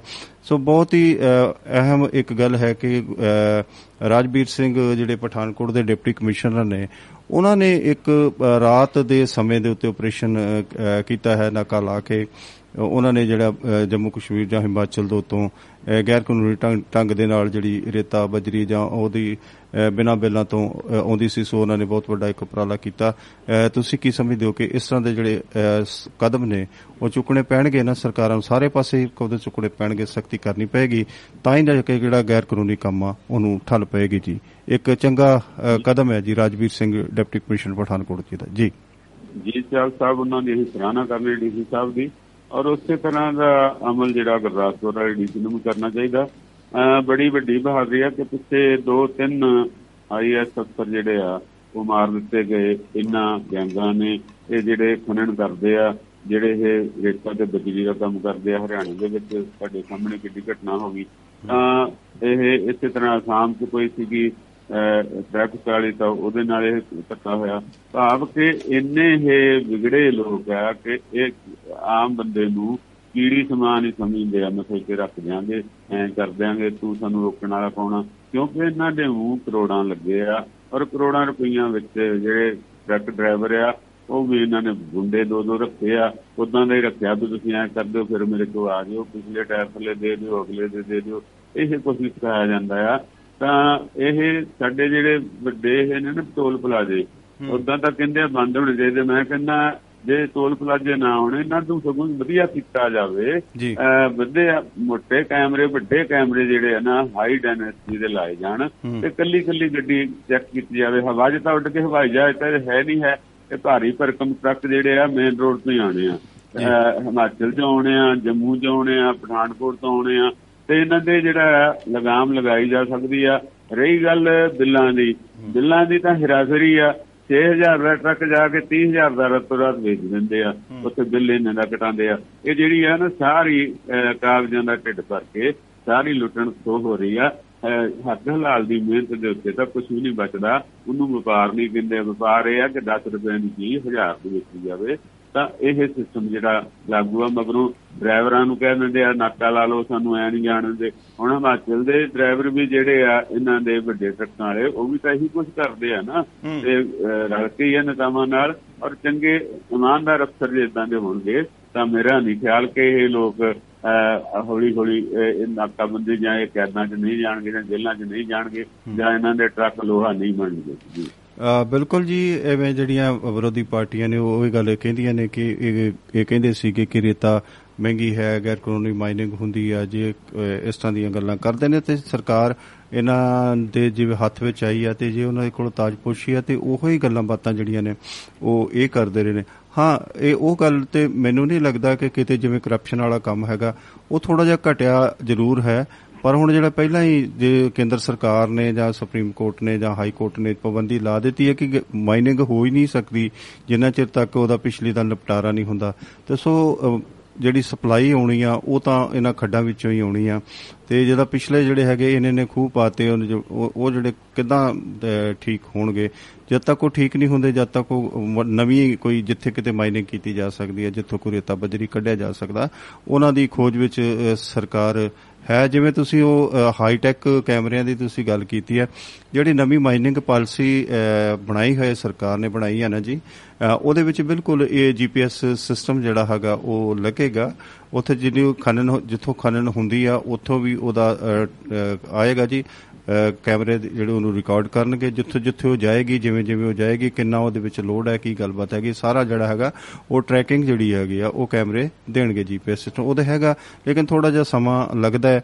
ਅ, ਉਸ ਚੀਜ਼ ਨੂੰ ਅ, ਜਿਵੇਂ ਮੇਰੇ ਖਿਆਲ ਚ ਜਿਉਂ-ਜਿਉਂ ਹਾਈ ਟੈਕ ਹੋਏਗੀ ਜਿਉਂ-ਜਿਉਂ ਨਵੀਂ ਪਾਲਿਸੀ ਜਿਹੜੀ ਉਹ ਲਾਗੂ ਹੋਏਗੀ ਉਹਦੇ ਵਿੱਚ ਉਹ ਜ਼ਰੂਰ ਅ, ਮੇਰਾ ਖਿਆਲ ਆ ਕਿ ਉਹਦੇ ਵਿੱਚ ਸਾਰਾ ਜਿਹੜਾ ਸਿਲਸਿਲਾ ਜੋ ਤੁਹਾਡੇ ਦਿਲ ਦੀਆਂ ਅ, ਰੀਝਾਂ ਨੇ ਜਾਂ ਜੋ ਤੁਹਾਡੇ ਦਿਲ ਦੇ ਵਿੱਚ ਖਿਆਲ ਆ ਮੇਰਾ ਖਿਆਲ ਆ ਉਹ ਜਿਹੜੀ ਨਵੀਂ ਮਾਈਨਿੰਗ ਪਾਲਿਸੀ ਆ ਉਹਦੇ ਵਿੱਚ ਸਾਰਾ ਕੁਝ ਹੈ ਅ, ਮੈਨੂੰ ਲੱਗਦਾ ਹੈ ਕਿ ਮੈਂ ਜਿਵੇਂ ਪਾਲਿਸੀ ਨੂੰ ਦੇਖਿਆ ਹੈ ਵਾਚਿਆ ਹੈ ਉਹਦੇ ਵਿੱਚ ਇਹ ਗੱਲ ਪਹਿਲ ਦੇ ਆਧਾਰ ਤੇ ਕੀਤੀ ਗਈ। ਕਿਉਂ? ਪਤਾ ਹੈ ਕਿ ਅਸੀਂ ਕਿੰਨੇ ਕੁ ਇਮਾਨਦਾਰ ਆ। ਇਸ ਜਿਹੜੀ ਇਮਾਨਦਾਰੀ ਆ ਇਹਦਾ ਸਬੂਤ ਸਾਨੂੰ ਇਸੇ ਤਰੀਕੇ ਨਾਲ ਹੀ ਦੇਣਾ ਪੈਣਾ ਕਿ ਅਸੀਂ ਪਲ ਪਲ ਦੇ ਉੱਤੇ ਸਾਨੂੰ ਸ਼ੱਕ ਕਰਨਾ ਪੈਣਾ ਪੈ- ਪੈਣਾ ਹੀ ਹੈ ਜੀ ਵੀ ਅਸੀਂ ਕਿੰਨੇ ਕੁ ਇਮਾਨਦਾਰ ਆ। ਸਾਨੂੰ ਕੈਮਰੇ ਵੀ ਲਾਉਣੇ ਪੈਣੇ ਸਾਨੂੰ ਫੋਟੋਆਂ ਖਿੱਚਣੀਆਂ ਪੈਣੀਆਂ ਸਾਨੂੰ ਰਾਤ ਬਰਾਤੇ ਡੀਸੀ ਰਾਜਵੀਰ ਵਾਂਗੂ ਅ, ਰਾਤ ਬਰਾਤੇ ਪਹਿਰੇ ਵੀ ਲਾਉਣੇ ਪੈਣੇ ਨੇ ਤਾਂ ਹੀ ਜਾ ਕੇ ਕਿਤੇ ਇਹਦਾ ਜਿਹੜਾ ਉਹ ਸੁਧਾਰ ਅ, ਹੋਏਗਾ ਜੀ। ਅ, ਸੋ ਇੱਕ ਗੱਲ ਜੱਜ ਸਾਹਿਬ ਇਹ ਜਿਹੜਾ ਮਸ਼ੀਨੀ ਯੁੱਗ ਹੈ ਨਾ ਇਹਦੇ ਨਾਲ ਤੁਸੀਂ ਬਾਹਰੋਂ ਤਾਂ ਦੇਖ ਲੋਗੇ ਕਿ ਇੱਥੇ ਟੋਆ ਪਿਆ ਇੰਨੀ ਚੱਕਲੀ ਆ। ਇਹ ਜਿਹੜਾ ਅਹ, ਸਮਾਨ ਦਰਿਆ ਆ ਇੱਥੋਂ ਸਾਰਾ ਹੀ ਜਿੰਨਾ ਗੜ ਸ਼ੰਕਰ ਤੋਂ ਲੰਘਦਾ ਆ ਟਰੱਕ ਇੰਨਾ ਅਹ, ਟਿੱਪਰ ਲੰਘਦਾ ਆ ਔਰ ਫਿਰ ਇਹ ਇੱਕ ਕਿਸਮ ਦੀ ਮੌਤ ਹੈ ਦਿਨਾਂ ਦਿਨ ਕਰਦੇ ਦੇ ਫਿਰਦੇ ਆ। ਤਾਂ ਉਹ ਸਾਰੀਆਂ ਜਿਹੜੇ ਦਰਿਆ ਦੇ ਵਿੱਚੋਂ ਕੋਕ ਮਸ਼ੀਨਾਂ ਨੇ ਜਿਹਦੀ ਮੇਰਾ ਖਿਆਲ 100 ਫੁੱਟ ਲੰਬੀ ਬਾਹ ਹੁੰਦੀ ਆ ਤੇ ਉਹ- ਉਹਦੇ ਚੋਂ ਪਾਣੀ ਚੋਂ ਪਾਣੀ ਅੱਗੇ ਤਾਂ ਕਹਿੰਦੇ ਇੱਕ ਬੰਦਾ ਡੂੰਗਾ ਪਾਣੀ ਆ ਪਤਾ ਨਹੀਂ ਉਹ 6-6 ਬੰਦੇ ਕਿ 10-10 ਬੰਦੇ ਡੂੰਗੀ ਪਟ-ਪਟ ਕੇ ਗਿੱਲੀ ਭਰੀ ਜਾਂਦੇ ਆ ਨੁਚੜੀ ਜਾਂਦੀ ਆ। ਇੱਥੇ ਕੀ ਕਰ ਲਵਾਂਗੇ ਸਾਡੇ ਸਮਾਜ ਦਾ? ਲੁੱਟ ਮੱਚੀ ਆ ਨੇਤਾਵਾਂ ਤੋਂ ਬਿਨਾ ਤੇ ਪੁਲਿਸ ਤੋਂ ਬਿਨਾ ਇਹ ਕੰਮ ਨਹੀਂ ਹੋ ਸਕਦਾ ਜੀ। ਆ ਸੋ ਇੱਕ ਅਹ, ਗੈਂਗਸਟਰ ਅਹ, ਯੁੱਗ ਦੀ ਇੱਕ ਕਹਾਣੀ ਫਿਰ ਅਹ, ਛਿੜਦੀ ਆ ਕਿ ਉਹ ਨਾਲਾਗੜ ਜਿਹੜੀ ਸੀਗੀ ਜਿਹਦੇ ਵਿੱਚ ਕਿ ਕੋਰਟ ਕੰਪਲੈਕਸ ਦੇ ਵਿੱਚ ਚੱਲੀ ਗੋਲੀ ਦੇ ਵਿੱਚ ਚਾਰ ਦੋਸ਼ੀ ਜਿਹੜੇ ਨੇ ਉਹਨਾਂ ਨੂੰ ਗ੍ਰਿਫਤਾਰ ਕਰ ਲਿਆ ਗਿਆ ਜਿਹੜਾ ਕਿ ਅਹ, ਜਿਹੜਾ ਕੀ ਕਹਿੰਦੇ ਜੀ ਉਹ ਮਿੱਠੂ ਖੇੜੇ ਦੇ ਕਤਲ ਕੇਸ ਵਿੱਚ ਅਹ, ਜਿਹੜੇ ਰਿਕੋ- ਅਹ, ਲੋੜੀਂਦੇ ਸੀਗੇ ਉਹਨਾਂ ਨੂੰ ਪੁਲਿਸ ਨੇ ਅਹ, ਚਾਰ ਦੋਸ਼ੀ ਜਿਹੜੇ ਨੇ ਉਹਨਾਂ ਨੂੰ ਅਹ, ਗ੍ਰਿਫਤਾਰ ਕਰਕੇ ਸਮਝੋ ਕਿ ਬਹੁਤ ਵੱਡੀ ਇੱਕ ਅਹ, ਕਾਮਯਾਬੀ ਕਹਿ ਸਕਦੇ ਹੋ ਤੇ ਉਹਨਾਂ ਨੂੰ ਆਤੰਕ ਫੈਲਾਊ ਅਹ, ਜਾਂ ਇਦਾਂ ਦਹਿਸ਼ਤਗਰਦੀ ਫੈਲਾਉਣ ਦੇ ਜਿਹੜਾ ਐਕਟ ਹੈਗਾ ਯੂਏਪੀ ਐਕਟ ਆ ਉਹਦੇ ਅੰਡਰ ਉਹਨਾਂ ਤੇ ਪਰਚਾ ਦਰਜ ਅਹ, ਕਰ ਲਿਆ। ਅਹ, ਸੋ ਕਿਤੇ ਨਾ ਕਿਤੇ ਅੱਗੇ ਜਾ ਕੇ ਅਹ, ਮੋਦੀ ਸਾਹਿਬ ਤੇ ਕੇਜਰੀਵਾਲ ਦੀ ਸਕੂਲਾਂ ਨੂੰ ਅਪਗ੍ਰੇਡੇਸ਼ਨ ਲੈ ਕੇ ਥੋੜੀ ਜਿਹੀ ਖਿੱਚੋਤਾਣ ਅਹ, ਚੱਲ ਰਹੀ ਆ। ਉਹ ਕੀ ਸਾਰੀ ਕਹਾਣੀ ਆ 14500 ਜਿਹੜੇ ਮੋਦੀ ਸਾਹਿਬ ਨੇ ਐਲਾਨ ਕੀਤਾ ਸਕੂਲਾਂ ਨੂੰ ਅਪਗ੍ਰੇਡ ਕਰਨ ਦਾ। ਅਹ, ਉਹ ਸਾਰਾ ਚੱਕਰ ਕੀ ਆ ਜੀ ਜਰਾ ਦੱਸੋ। ਇਹ ਮੋਦੀ ਸਾਹਿਬ ਨੇ ਪੀਐਮ ਸ਼੍ਰੀ ਕੋਈ ਯੋਜਨਾ ਬਣਾਈ ਆ ਜਿਹਦੇ ਨਾਲ ਜਿਹੜੇ ਆ 14500 ਸਕੂਲ ਭਾਰਤ ਦੇ ਉਹਨਾਂ ਨੂੰ ਜਿਹੜੇ ਅਹ, ਅਹ, ਜਿੰਦਾ ਨਹੀਂ ਹੈਗੇ ਢਿੱਲੇ ਵੀ ਪੈ ਚੁੱਕਿਆ ਉਹਨਾਂ ਦਾ ਪੱਧਰ ਉੱਚਾ ਚੱਕਣ ਦੀ ਤੇ ਮੁੜ ਸਰਜੀਤ ਕਰਨ ਦੀ ਦੁਬਾਰਾ ਨੂੰ ਵਿਕਸਿਤ ਕਰਨ ਦੀ। ਔਰ ਕੋਸ਼ਿਸ਼ ਹੈ ਉਹਨਾਂ ਦੀ ਕਿ ਇੱਕ ਬਲਾਕ ਦੇ ਵਿੱਚ ਅਹ, ਹਿੰਦੁਸਤਾਨ ਦੇ ਵਿੱਚ ਇੱਕ ਸਕੂਲ ਜ਼ਰੂਰ ਆਵੇ। ਔਰ ਉਹ ਮਾਡਲ ਸਕੂਲ ਜਿਹੜਾ ਬਣੇ ਤਾਂ ਕਿ ਜਿਹੜਾ ਹੈ ਇਹ ਲੋਕਾਂ ਨੂੰ ਵਧੀਆ ਸਹੂਲਤਾਂ ਮਿਲ ਸਕਣ ਮੇਰਾ ਖਿਆਲ ਇਹ ਪਾਲਿਸੀ ਜਿਹੜੀ ਆ ਕੇਜਰੀਵਾਲ ਤੋਂ ਹੋਈ ਗਈ ਆ ਜਿਹੜੀ ਖੁਦ ਚੋਰੀ ਕਰ ਲਈ ਗਈ ਆ। ਕਾਰਨ ਹੈ ਕਿ ਕੇਜਰੀਵਾਲ ਨੇ ਦੋ ਹੀ ਮੁੱਦੇ ਰੱਖਿਆ ਤੇ ਤੇ ਸਕੂਲ ਸਿੱਖਿਆ। ਜੀ ਜੀ ਤੇ ਇਸ ਵਿਸ਼ੇ ਨੂੰ ਲੈ ਕੇ ਮੋਦੀ ਸਾਹਿਬ ਨੇ ਕੀ ਕਹਿੰਦੇ ਉਹਨਾਂ ਦਾ ਮੁੱਦਾ ਜਿਹੜਾ ਆਪਣੇ ਤੇ ਵੀ ਲਾਗੂ ਕਰ ਲਿਆ। ਕਿਉਂਕਿ ਲੋਕਾਂ ਨੂੰ ਭਰਮਾਉਣ ਲਈ ਜੇ ਉਹੀ ਚੀਜ਼ ਦੂਜੇ ਬੰਦੇ ਮਿਲੇ ਤਾਂ ਲੋਕੀ ਕਹਿੰਦੇ ਲੈ ਵੀ ਇਹ ਵੀ ਦੇਣ ਨੂੰ ਤਿਆਰ ਆ ਤੇ ਥੋੜਾ 600 ਬੰਦੇ ਪੈ ਜਾਂਦੇ ਆ। ਹੂੰ, ਸਕੂਲਾਂ ਦਾ ਵਿਕਾਸ ਹੋਣਾ ਚਾਹੀਦਾ ਪਰ ਜਿਹੜੇ ਪਹਿਲੇ ਆ ਮਰਿਆਂ ਨੂੰ ਤਾਂ ਜਿੰਦਾ ਕਰ ਰਹੇ ਤੇ ਜਿਹੜੇ ਜਿੰਦਾ ਆ ਉਹਨਾਂ ਵਿੱਚ ਵੀ ਸਟਾਫ ਦੇਣਾ ਚਾਹੀਦਾ ਆ। ਔਰ ਆਵਾਗੌਨ ਗਿਣਤੀ ਨਾਲੋਂ ਘੱਟ ਗਿਣਤੀ ਚੰਗੀ ਆ ਜ਼ਿਆਦਾ ਗਿਣਤੀਆਂ ਕਰ ਕਰਕੇ ਅੱਗੇ ਪੰਜਾਬ ਨੇ ਕੀ ਛੱਟਿਆ? ਹਰ ਪਿੰਡ 'ਚ ਇੱਕ ਸਕੂਲ ਦਿਓ 2 ਕਿਲੋਮੀਟਰ ਦੇ ਸਕੂਲ ਆ 3 ਕਿਲੋਮੀਟਰ ਤੇ ਜਦੋਂ ਕਿ ਮਾਸਟਰ ਦੋਹਾਂ ਵਿੱਚ ਹੈ ਨਹੀਂ ਇਸ ਵੇਲੇ। ਸਗੋਂ ਸਕੂਲ 3-4 ਕਿਲੋਮੀਟਰ ਹੋਣਾ ਚਾਹੀਦਾ ਕੋਈ ਤਕਲੀਫ ਨਹੀਂ ਹੈ। ਬੱਚੇ ਦੀ ਫਿਜ਼ੀਕਲ ਜਿਹੜੀ ਆ ਆਪਣੀ ਉਹ ਗਰੋਥ ਵੀ ਹੁੰਦੀ ਆ ਤੇ ਥੋੜਾ ਜਿਹਾ ਉੱਥੇ ਸਟਾਫ ਵੀ ਪੂਰਾ ਹੋਊਗਾ। ਤੇ ਸਹਿਣਸ਼ੀਲਤਾ ਵੀ ਵੱਧ ਆਉਂਦੀ ਆ ਮੇਰੇ। ਖਿਆਲ ਨਾਲ ਜੀ। ਨਹੀਂ ਬਿਲਕੁਲ ਅਹ, ਗੱਲ ਇਸ ਤਰ੍ਹਾਂ ਵੀ ਅਸੀਂ ਚੰਗੇ ਪ- ਚੰਗੇ ਪਾਸਿਆਂ ਵੱਲ ਜਦੋਂ ਅਸੀਂ ਜਾਂਦੇ ਆ ਪਤਾ ਨਹੀਂ ਉਹ ਜਿਹੜੀ ਆਪੋਜੀਸ਼ਨ ਹੁੰਦੀ ਹੈ ਜਦੋਂ ਚੰਗਾ ਕੋਈ ਕੰਮ ਹੁੰਦਾ ਉਦੋਂ ਆਪੋਜੀਸ਼ਨ ਤਾਂ ਕੁਝ ਕਰਦੀ ਨਹੀਂ। ਹੁਣ ਤੁਸੀਂ ਦੇਖੋ ਕਿ 7-8 ਸਾਲ ਮਤਲਬ ਹੈ ਕਿ ਅਹ, ਜਿਹੜੀ ਕੇਂਦਰ ਵਿੱਚ ਸਰਕਾਰ ਰਹੀ ਆ ਤੇ ਜਿਹੜੀ ਆਪੋਜੀਸ਼ਨ ਦੇ ਵਿੱਚ ਸ- ਅਹ, ਜਿਹੜੀ ਪਾਰਟੀ ਆ ਆਪਾਂ ਇਹ ਵੇਖੀਏ ਵੀ ਉਹਦਾ ਕਿੰਨਾ ਕੁ ਅਸਾਰੂ ਰੋਲ ਰਿਹਾ। ਦੇਖਣ ਵਾਲੀ ਗੱਲ ਇਹ ਹੈ ਵੀ ਕਦੀ ਵੀ ਉਹਨਾਂ ਨੇ ਆਪਣਾ ਆਪੋਜੀਸ਼ਨ ਵਾਲਾ ਰੋਲ ਅ, ਨਹੀਂ ਅਦਾ ਕੀਤਾ। ਜਦੋਂ ਵੀ ਹਮੇਸ਼ਾ ਗ- ਗੱਲ ਹੁੰਦੀ ਆ ਇੰਜ ਲੱਗਦਾ ਕਿ ਜਿਵੇਂ ਅ, ਸਮਰਥਨ ਵਾਲਾ ਹੀ ਗੱਲਬਾਤ ਹੈ। ਕੁਝ ਵੀ ਕੀਮਤਾਂ ਵੱਧ ਜਾਣ ਪੈਟਰੋਲ ਦੀਆਂ ਕੀਮਤਾਂ ਵੱਧ ਜਾਣ ਜਾਂ ਹੋਰ ਇੱਥੇ ਅ, ਕਈ ਤਰ੍ਹਾਂ ਦੇ ਜੇ ਆਤੰਕ ਫੈਲੇ ਜਾਂ ਕਿਸ ਤਰ੍ਹਾਂ ਦੀਆਂ ਹੋਰ ਵੀ ਅ, ਇਹੋ ਜੀਆਂ ਅਨੈਤਿਕ ਗਤੀਵਿਧੀਆਂ ਵੀ ਹੋਣ ਤੇ ਸਾਡੀ ਜਿਹੜੀ ਆਪੋਜੀਸ਼ਨ ਆਪੋਜੀਸ਼ਨ ਜਿਹੜੀ ਪਾਰਟੀ ਆ ਮੈਨੂੰ ਨਹੀਂ ਲੱਗਦਾ ਵੀ ਉਹਨਾਂ ਨੇ ਕਦੀ ਵੀ ਇਸ ਗੱਲ ਦਾ ਹਮਲਾ ਮਾਰਿਆ। ਹਮੇਸ਼ਾ ਉਹਨਾਂ ਨੇ ਅ, ਜਨਤਾ ਨਾਲੋਂ ਉਹ ਟੁੱਟੇ ਨੇ ਜੇ ਹੁਣ ਅੱਜ ਤੋਂ। ਉਹ ਅ, ਕੰਨਿਆ ਕੁਮਾਰੀ ਤੋਂ ਕਸ਼ਮੀਰ ਤੱਕ ਜਿਹੜਾ ਉਹ ਸਫ਼ਰ ਕਰ ਰਿਹਾ। ਜੇ ਉਹਨਾਂ ਨੇ ਜਨਤਾ ਜਨਤਾ ਨੇ ਪਹਿਲਾਂ ਨੂੰ ਤੋੜ ਦਿੱਤਾ। ਜੇ ਤੁਸੀਂ ਜਨਤਾ ਨਾਲ ਜੇ ਪਹਿਲਾਂ ਟੁੱਟ ਗਏ ਹੋ ਤੇ ਅੱਜ ਤੁਸੀਂ ਕੀ ਕਰੋਗੇ? ਅੱਜ ਅਹ, ਤੁਸੀਂ ਇੱਕ ਭਾਰਤ ਜੋੜੋ ਦੀ ਗੱਲ ਕਰ ਰਹੇ ਹੋ। ਭਾਰਤ ਇਸ ਤਰ੍ਹਾਂ ਜੋੜਨਾ ਨਹੀਂ ਹੈ। ਪੈਦਲ ਯਾਤਰਾ ਯਾਤਰਾ ਕੀਤਿਆਂ ਜਾਂ ਲੋਕਾਂ ਨਾਲ ਗੱਲਾਂ ਕੀਤੀਆਂ ਜਾਂ ਅਹ, 3500 ਜਿਹੜਾ ਹੈਗਾ 70 ਕਿਲੋਮੀਟਰ ਦਾ ਤੁਸੀਂ ਸਫ਼ਰ। ਕਰ ਸਫ਼ਰ ਕਰਕੇ ਤੁਸੀਂ 150 ਦੇਣਾ ਔਰ 3500 ਕਿੰਨੇ 20 ਕਿਲੋਮੀਟਰ ਹਾਂ। ਇਹਦਾ ਮਤਲਬ ਇਹ ਹੈ ਕਿ ਤੁਸੀਂ ਇਹਨਾਂ ਸਫ਼ਰ ਕਰਕੇ ਤੁਸੀਂ ਜਨਤਾ ਨੂੰ ਆਪਣੇ ਨਾਲ ਨਹੀਂ ਜੋੜ ਸਕਦੇ। ਜਨਤਾ ਨੂੰ ਹਮਦਰਦੀ ਨਾਲ ਜੋੜ ਸਕਦੇ ਸੀ। ਸੀ ਹੁਣ ਮੈਂ ਸ਼ਬਦ ਇਸ ਕਰਕੇ ਕਵਾਂਗਾ ਕਿ ਜਦੋਂ ਸੀਗਾ ਜਦੋਂ ਤੁਹਾਡੇ ਕੋਲ ਮੌਕਾ ਸੀ ਉਦੋਂ ਤੁਸੀਂ ਗਵਾ ਲਿਆ। ਅੱਜ ਤੁਹਾਡੀ ਆਪਣੀ ਜਿਹੜੀ ਪਾਰਟੀ ਆ ਉਹ ਚੂਰ-ਚੂਰ ਹੋ ਗਈ ਆ ਤੁਸੀਂ ਕੀ ਇਕੱਠਾ ਕਰੋਗੇ? ਤੁਸੀਂ ਆਪਣੇ ਜਿਹੜੇ ਲੋਕ ਜਿਹੜੇ ਟੁੱਟੇ ਨੇ ਉਹਨਾਂ ਦੇ ਤੁਸੀਂ ਕੈਂਕਰੇ ਇਕੱਠੇ ਕਰ ਲਵੋ। ਮੇਰਾ ਖਿਆਲ ਹੈ ਕਿ ਆਉਣ ਵਾਲੀ 24 ਤੱਕ ਤੁਸੀਂ ਉਹੋ ਚੀਜ਼ ਜਿਹੜੀ ਹੈਗੀ ਨੇ ਜਿਹੜੇ ਅਹ, ਉਹ ਕੈਂ- ਕੈਂਕਰੇ ਖਿੜ ਗਏ ਖਿੰਡ ਗਏ ਨੇ ਤੁਹਾਡੇ ਇੱਧਰ ਉੱਧਰ ਜਿਹੜੇ ਚਲੇ ਗਏ ਨੇ ਤੁਸੀਂ ਉਹਨਾਂ ਨੂੰ ਵੀ ਇਕੱਠਾ ਨਹੀਂ ਕਰ ਸਕਦੇ। ਸੋ ਵਕਤ ਗਵਾਇਆ ਜਿਹੜਾ ਕੁਝ ਜਦੋਂ ਅਸੀਂ ਲੱਭਣ ਜਾਂਦੇ ਆ ਅਸੀਂ ਹਾਰ ਜਾਂਦੇ ਆ। ਵਕਤ ਰਹਿੰਦੇ ਆ ਜਦੋਂ ਅਸੀਂ ਕੋਈ ਗੱਲ ਕਰਦੇ ਆ ਉਹਦੇ ਵਿੱਚ ਅਹ, ਪ੍ਰਾਪਤੀ ਹੁੰਦੀ ਹੈ। ਜੇ ਜਦੋਂ ਤੁਹਾਡੇ ਕੋਲ ਵਕਤ ਸੀਗਾ ਉਦੋਂ ਪਬਲਿਕ ਨੇ ਵੀ ਤੁਹਾਡਾ ਸਾਥ ਦੇਣਾ ਸੀ ਬਾਕੀ ਪਾਰਟੀਆਂ ਵੀ ਤੁਹਾਡੀਆਂ ਸਾਥ ਦੇਣ- ਦਿੰਦੀਆਂ ਲੋਕ ਵੀ ਤੁਹਾਡਾ ਸਾਥ ਦਿੰਦੇ ਜਨਤਾ ਵੀ ਤੁਹਾਡੇ ਨਾਲ ਤੁਰਦੀ ਕਿ ਠੀਕ ਹੈ ਕਿ ਇਹਨਾਂ ਜਿਹੜਾ ਮੁਸ਼ਕਲ ਦਾ ਦੌਰ ਜਿਹੜਾ ਲੋਕੀ ਕੱਟ ਰਹੇ ਸੀ ਜਿਹੜਾ ਮੁਸ਼ਕਲ ਦਾ ਸਮਾਂ ਕੱਟ ਰਹੇ ਸੀ ਉਹਦੇ ਨਾਲ ਉਦੋਂ ਤੁਸੀਂ ਕਿਤੇ ਇਹੋ ਜੀਆਂ ਜਨਤਕ ਅਹ, ਰਾਇਆਂ ਦੇ ਨਾਲ ਜਨਤਾ ਜਨਤਾ ਨੂੰ ਨਾਲ ਲੈ ਕੇ ਜੋ ਵਧੀਕੀਆਂ ਹੋ ਰਹੀਆਂ ਨੇ ਬੇਰੁਜ਼ਗਾਰੀ ਜਿਹੜੀ ਵੱਧਦੀ ਜਾ ਰਹੀ ਆ ਅਹ, ਨਾ ਤਾਂ ਬੇਰੁਜ਼ਗਾਰੀ ਦਾ ਤੁਸੀਂ ਹਾਂ ਦਾ ਨਾਰਾ ਮਾਰਿਆ ਨਾ ਕਿਤੇ ਅਹ, ਵ- ਨਾਰਾ ਮਾਰਿਆ। ਨਾ ਤੁਸੀਂ ਬਲੈਕ ਮਾਰਕੀਟਿੰਗ ਦੇ ਉੱਤੇ ਕੋਈ ਗੱਲ ਕੀਤੀ ਨਾ ਤੁਸੀਂ ਕਰਪਸ਼ਨ ਤੇ ਗੱਲ ਕੀਤੀ ਨਾ ਤੁਸੀਂ ਜਿਹੜੀਆਂ ਸਰਕਾਰੀ ਏਜੰਸੀਆਂ ਨੇ ਉਹਨਾਂ ਉੱਪਰ ਹੁੰਦੇ ਹੋਏ ਕਬਜ਼ੇ ਦੇ ਉੱਪਰ ਤੁਸੀਂ ਗੱਲ ਕੀਤੀ। ਅੱਜ ਕੀ ਹੈਗਾ ਕਿ ਸਾਰਾ ਕੁਝ ਦੇ ਉੱਤੇ ਕਬਜ਼ਾ ਹੋ ਗਿਆ। ਮੀਡੀਆ ਤੇ ਕਬਜ਼ਾ ਹੋ ਗਿਆ ਰਿਜ਼ਰਵ ਬੈਂਕ ਆਫ ਇੰਡੀਆ ਤੇ ਕਬਜ਼ਾ ਹੋ ਗਿਆ। ਅਹ, ਜਿਹੜਾ ਸਾਡਾ ਅਹ, ਜਿੰਨਾ ਵੀ ਸਾਡਾ ਅਹ, ਤਾਣਾ ਬਾਣਾ ਹੈਗਾ ਜੀ ਕਦੀ ਜੁਡੀਸ਼ਰੀ ਦੇ ਉੱਪਰ ਕਬਜ਼ਾ ਨਹੀਂ ਸੀ ਅਹ, ਹੋਇਆ। ਪਰ ਉਹ ਵੀ ਕਿਤੇ ਨਾ ਕਿਤੇ ਅੱਜ ਸ਼ੋ ਹੋ ਰਿਹਾ ਕਿ ਜੁਡੀਸ਼ਰੀ ਦੇ ਉੱਪਰ ਵੀ ਕਬਜ਼ਾ ਹੋ ਰਿਹਾ। ਚੋਣ ਕਮਿਸ਼ਨ ਹਮੇਸ਼ਾ ਆਪਣਾ ਇੰਡੀਪੈਂਡੈਂਟ ਆਜ਼ਾਦਾਨਾ ਤੌਰ ਦੇ ਉੱਤੇ ਕੰਮ ਕਰਦਾ ਸੀਗਾ। ਉਹ ਸਾਰਾ ਕੁਝ ਦੇ ਉੱਤੇ ਕਬਜ਼ੇ ਹੋ ਗਏ। ਸਾਰੀਆਂ ਚੀਜ਼ਾਂ ਜਿਹੜੀਆਂ ਨੇ ਉਹ ਪ੍ਰਾਈਵੇਟਾਈਜ਼ ਹੋ ਗਈਆਂ। ਕਾਰਪੋਰੇਟ ਘਰਾਣਿਆਂ ਦੇ ਹੱਥਾਂ ਵਿੱਚ ਸਭ ਕੁਝ ਦੇ ਦੇ ਦਿੱਤਾ ਗਿਆ। ਅਸੀਂ ਚੁੱਪਚਾਪ ਤਮਾਸ਼ਾ ਵੇਖਦੇ ਰਹੇ ਹਾਂ।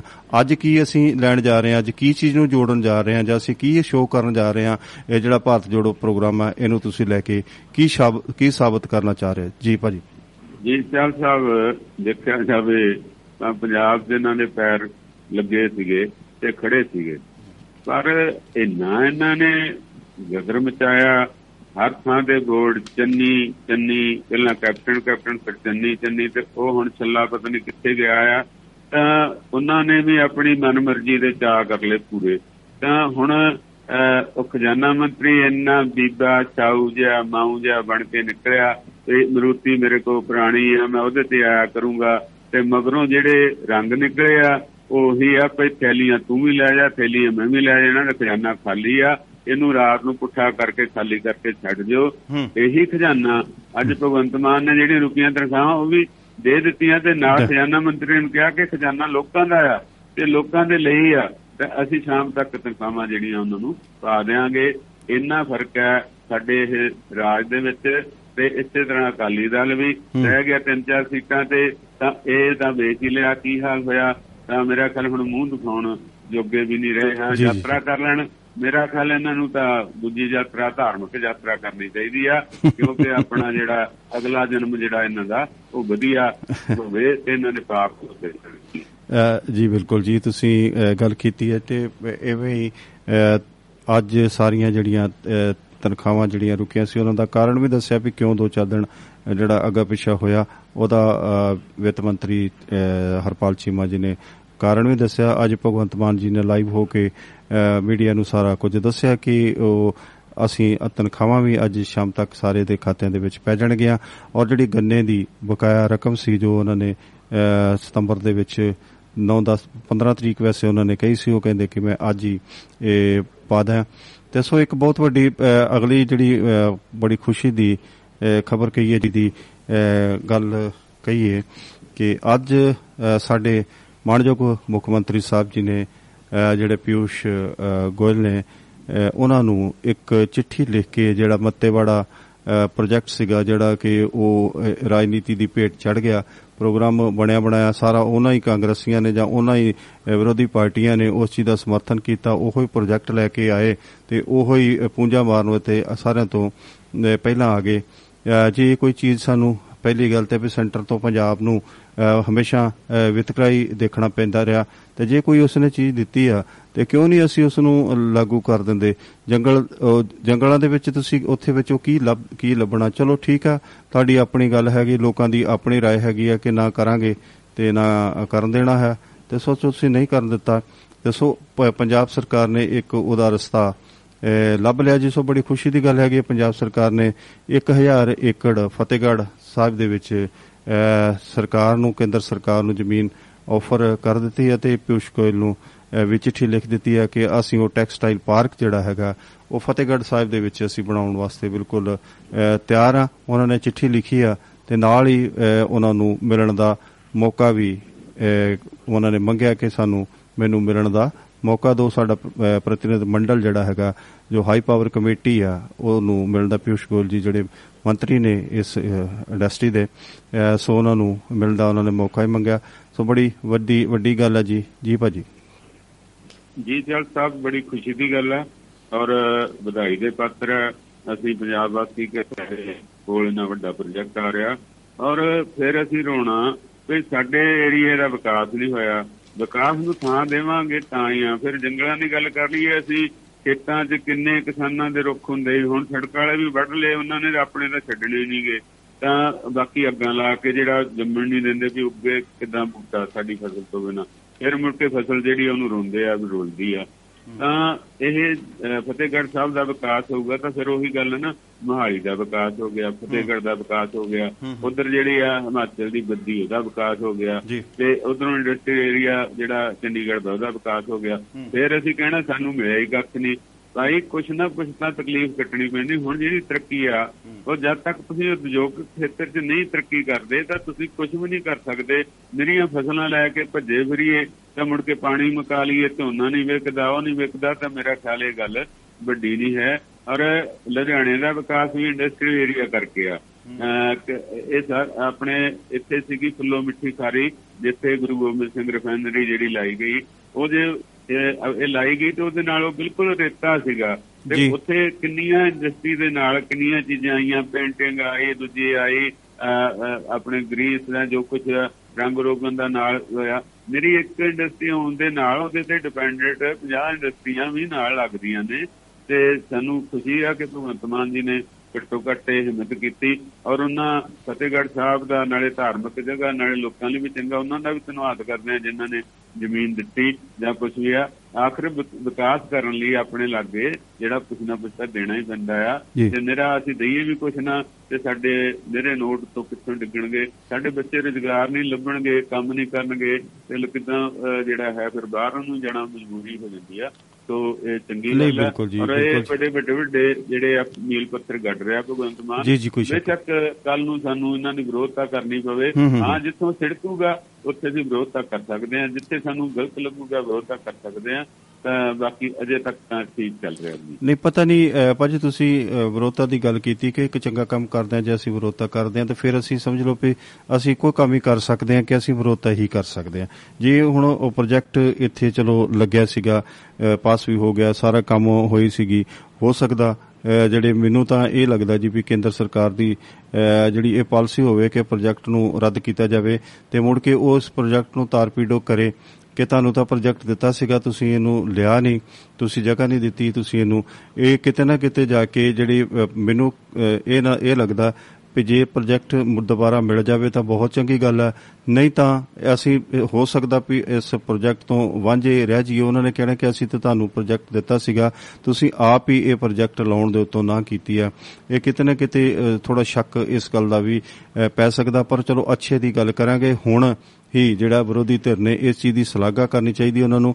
ਔਰ ਪੁਰਜੋਰ ਅਹ, ਜਿਹੜੀ ਹੁਣ ਮੌਜੂਦਾ ਸਰਕਾਰ ਆ ਆਪੋਜੀਸ਼ਨ ਜਿਹੜੀ ਹੈਗੀ ਆ ਉਹ ਪੰਜਾਬ ਦੇ ਹਿੱਤਾਂ ਵਾਸਤੇ ਇਹ ਨਾ ਵੇਖੋ ਕਿ ਇਹ ਅਸੀਂ ਆਪੋਜੀਸ਼ਨ ਦੇ ਵਿੱਚ ਆ ਪੰਜਾਬ ਦੇ ਹਿੱਤਾਂ ਵਾਸਤੇ ਤੁਸੀਂ ਸਮਰਥਨ ਦੇ ਕੇ ਤੁਸੀਂ ਵੀ ਸਗੋਂ ਕਿ ਸਰ ਪਾਰਟੀ ਅਹ, ਮੀਟਿੰਗ ਤੁਸੀਂ ਆਪ ਬੁਲਾਓ ਉਹਦੇ ਵਿੱਚ ਕੀ ਹੈ ਕਿ ਇਹ ਜਿਹੜਾ ਪ੍ਰੋਜੈਕਟ ਦੁਬਾਰਾ ਸ਼ੁਰੂ ਫਤਿਹਗੜ੍ਹ ਸਾਹਿਬ ਜਿਹੜਾ ਟੈਕਸਟਾਈਲ ਜਿਹੜਾ ਪ੍ਰੋਜੈਕਟ ਪ੍ਰੋਜੈਕਟ ਹੈਗਾ ਜਿਹੜਾ ਅਹ, ਇਹਦਾ ਤੁਸੀਂ ਆਪ ਸਗੋਂ ਸਾਰੀਆਂ ਪਾਰਟੀਆਂ ਜਿਹੜੀਆਂ ਉਹ ਇਕੱਠੀਆਂ ਹੋ ਕੇ ਇਸ ਚੀਜ਼ ਦਾ ਸਮਰਥਨ ਦਿਓ ਕੇਂਦਰ ਸਰਕਾਰ ਦੇ ਉੱਪਰ ਜ਼ੋਰ ਪਾਓ ਕਿ ਸੱਚੀ ਮੁੱਚੀ ਇਹ ਪ੍ਰੋਜੈਕਟ ਨੂੰ ਜਿਹੜੀ ਪ੍ਰਵਾਨਗੀ ਦਿਓ ਔਰ ਇਹ ਪ੍ਰੋਜੈਕਟ ਲੱਗੇ ਜਿਹਦੇ ਨਾਲ ਕਿ ਅਹ, ਸਾਡੀ ਪੰਜਾਬ ਦੀ ਇੰਡਸਟਰੀ ਗਰੋ ਹੋਗੀ ਪੰਜਾਬ ਦੇ ਵਿੱਚ ਬਹੁਤ ਸਾਰੇ ਰੋਜ਼ਗਾਰ ਮਿਲਣਗੇ ਪੰਜਾਬ ਦੀ ਜਿਹੜੀ ਪਰ ਕੈਪੀਟਾ ਇਨਕਮ ਹੈ ਅਹ, ਜਿਹੜੀ ਕਿ ਆਮਦਨ ਹੈ ਆਮ- ਲੋਕਾਂ ਦੀ ਆਮਦਨ ਦੇ ਵਿੱਚ ਵਾਧਾ ਹੋਏਗਾ ਸਿੱਧੇ ਜਾਂ ਸਿੱਧੇ ਤੌਰ ਦੇ ਉੱਤੇ ਲੱਖਾਂ ਲੋਕਾਂ ਨੂੰ ਅਹ, ਇਹਦਾ ਅਹ, ਜ- ਫਾਇਦਾ ਹੋਏਗਾ।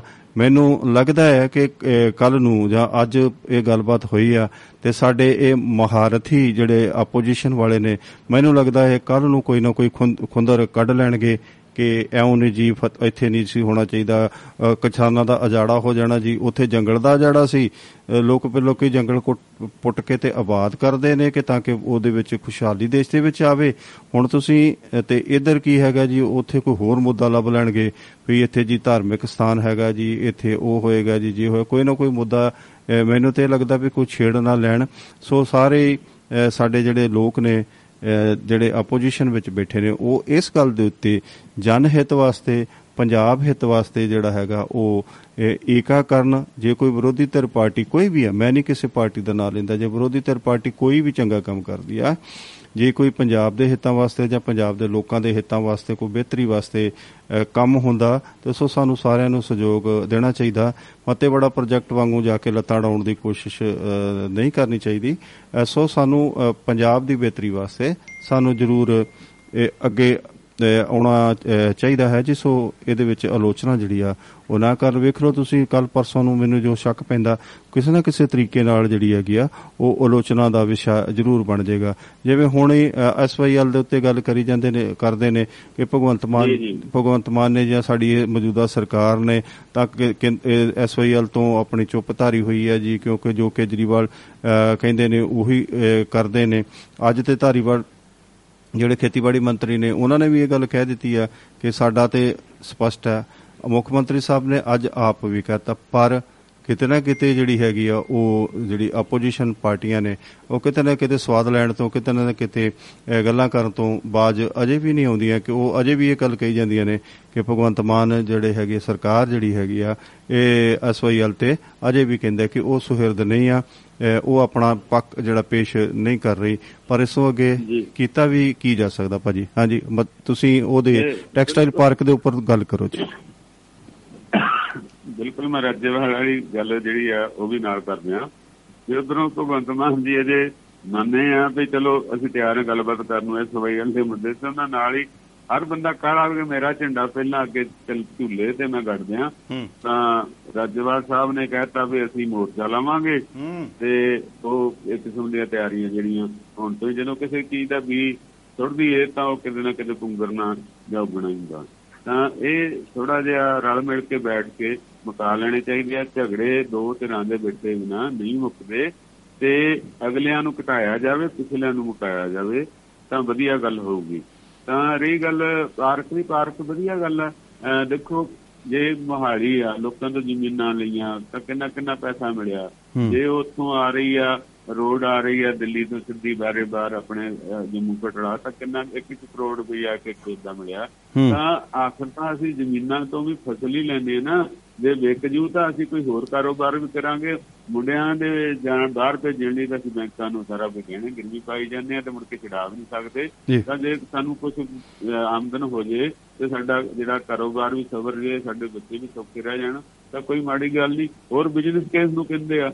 ਹੁਣ ਖੇਤੀ ਨੂੰ ਚੰਬੜ ਕੇ ਬੈਠੇ ਰਹੀਏ। ਫਿਰ ਫਸਲ ਹੁੰਦੀ ਨਹੀਂ ਹੁਣ ਅੱਜ ਕੱਲ ਦੇ ਹਿਸਾਬ ਨਾਲ ਹੁਣ ਕਿੱਤੇ ਅਜੇ ਤੇਰੀ ਬੀਜ ਕੇ ਬਹਿ ਤਾਂ ਭੰਗੂ ਕੁੱਤਾ ਹੀ ਖਾ ਜਾਂਦਾ। ਖਾਲੀ ਮੁੜ ਕੇ ਆ ਜਾਂਦਾ। ਬੰਦਾ ਵਾ ਕੀ ਕਰ ਦੂਗਾ? ਜੀ। ਤਾਂ ਮਾਰਨ ਨੂੰ ਰਿਹਾ। ਤਾਂ ਇਸ ਕਰਕੇ ਜਿਹੜਾ ਵੀ ਸਮੇਂ ਦੇ ਨਾਲ ਵਹਾਅ ਆ ਤੁਸੀਂ ਗੱਡੀਆਂ ਕਾਰਾਂ ਤੇ ਲੈ ਸਕਦੇ ਹੋ ਇਸੀ ਸਮੇਂ ਦੇ ਵਹਾਅ ਨਾਲ। ਤੇ ਤੁਸੀਂ ਇਹ ਸਮੇਂ ਦੇ ਵਹਾਅ ਨਾਲ ਨਹੀਂ ਚੱਲ ਸਕਦੇ। ਚੱਲਣਾ ਪਊਗਾ ਜੇ ਤੁਸੀਂ ਆਪਣੀ ਜਿਆਦਤ ਨੂੰ ਤੁਸੀਂ ਵੇਖਣਾ ਚਾਹੁੰਦੇ ਹੋ ਜਾਂ ਆਪਣਾ ਆਪਣੇ ਆਪ ਨੂੰ ਖੁਸ਼ਹਾਲ ਕਰਨਾ ਚਾਹੁੰਦੇ ਹੋ। ਤਾਂ ਹੁਣ ਮਹਾਲੀ ਵਾਲਿਆਂ ਨੇ ਆਪਣੀਆਂ ਵੇਚ ਕੇ ਤੇ ਕਿੰਨੀਆਂ ਕਿੰਨੀਆਂ ਬਾਹਰ ਲੈ ਲੀਆਂ ਜ਼ਮੀਨਾਂ ਯੂਪੀ ਕਿਤੇ ਵੀ ਲੈ ਸਕਦੇ ਆ ਅਸੀਂ ਕਿਤੇ ਵੀ ਜਿੱਥੇ ਵਧੀਆ ਪਾਣੀ ਹੋਵੇ ਨੇੜੇ ਹੋਵੇ ਤਾਂ ਲੈ ਸਕਦੇ ਆ ਮੇਰਾ ਚੰਬੜ ਕੇ ਬੈਠੇ ਰਹੀਏ। ਤੇ ਲਾਸ਼ ਨੂੰ ਬੈਠੇ ਰਹੀਏ ਤਾਂ ਕੋਈ ਉਹਦਾ ਫਾਇਦਾ ਨਹੀਂ ਹੈ। ਤਾਂ ਸੋ ਵਿਕਾਸ ਹੋਣਾ ਚਾਹੀਦਾ ਆ।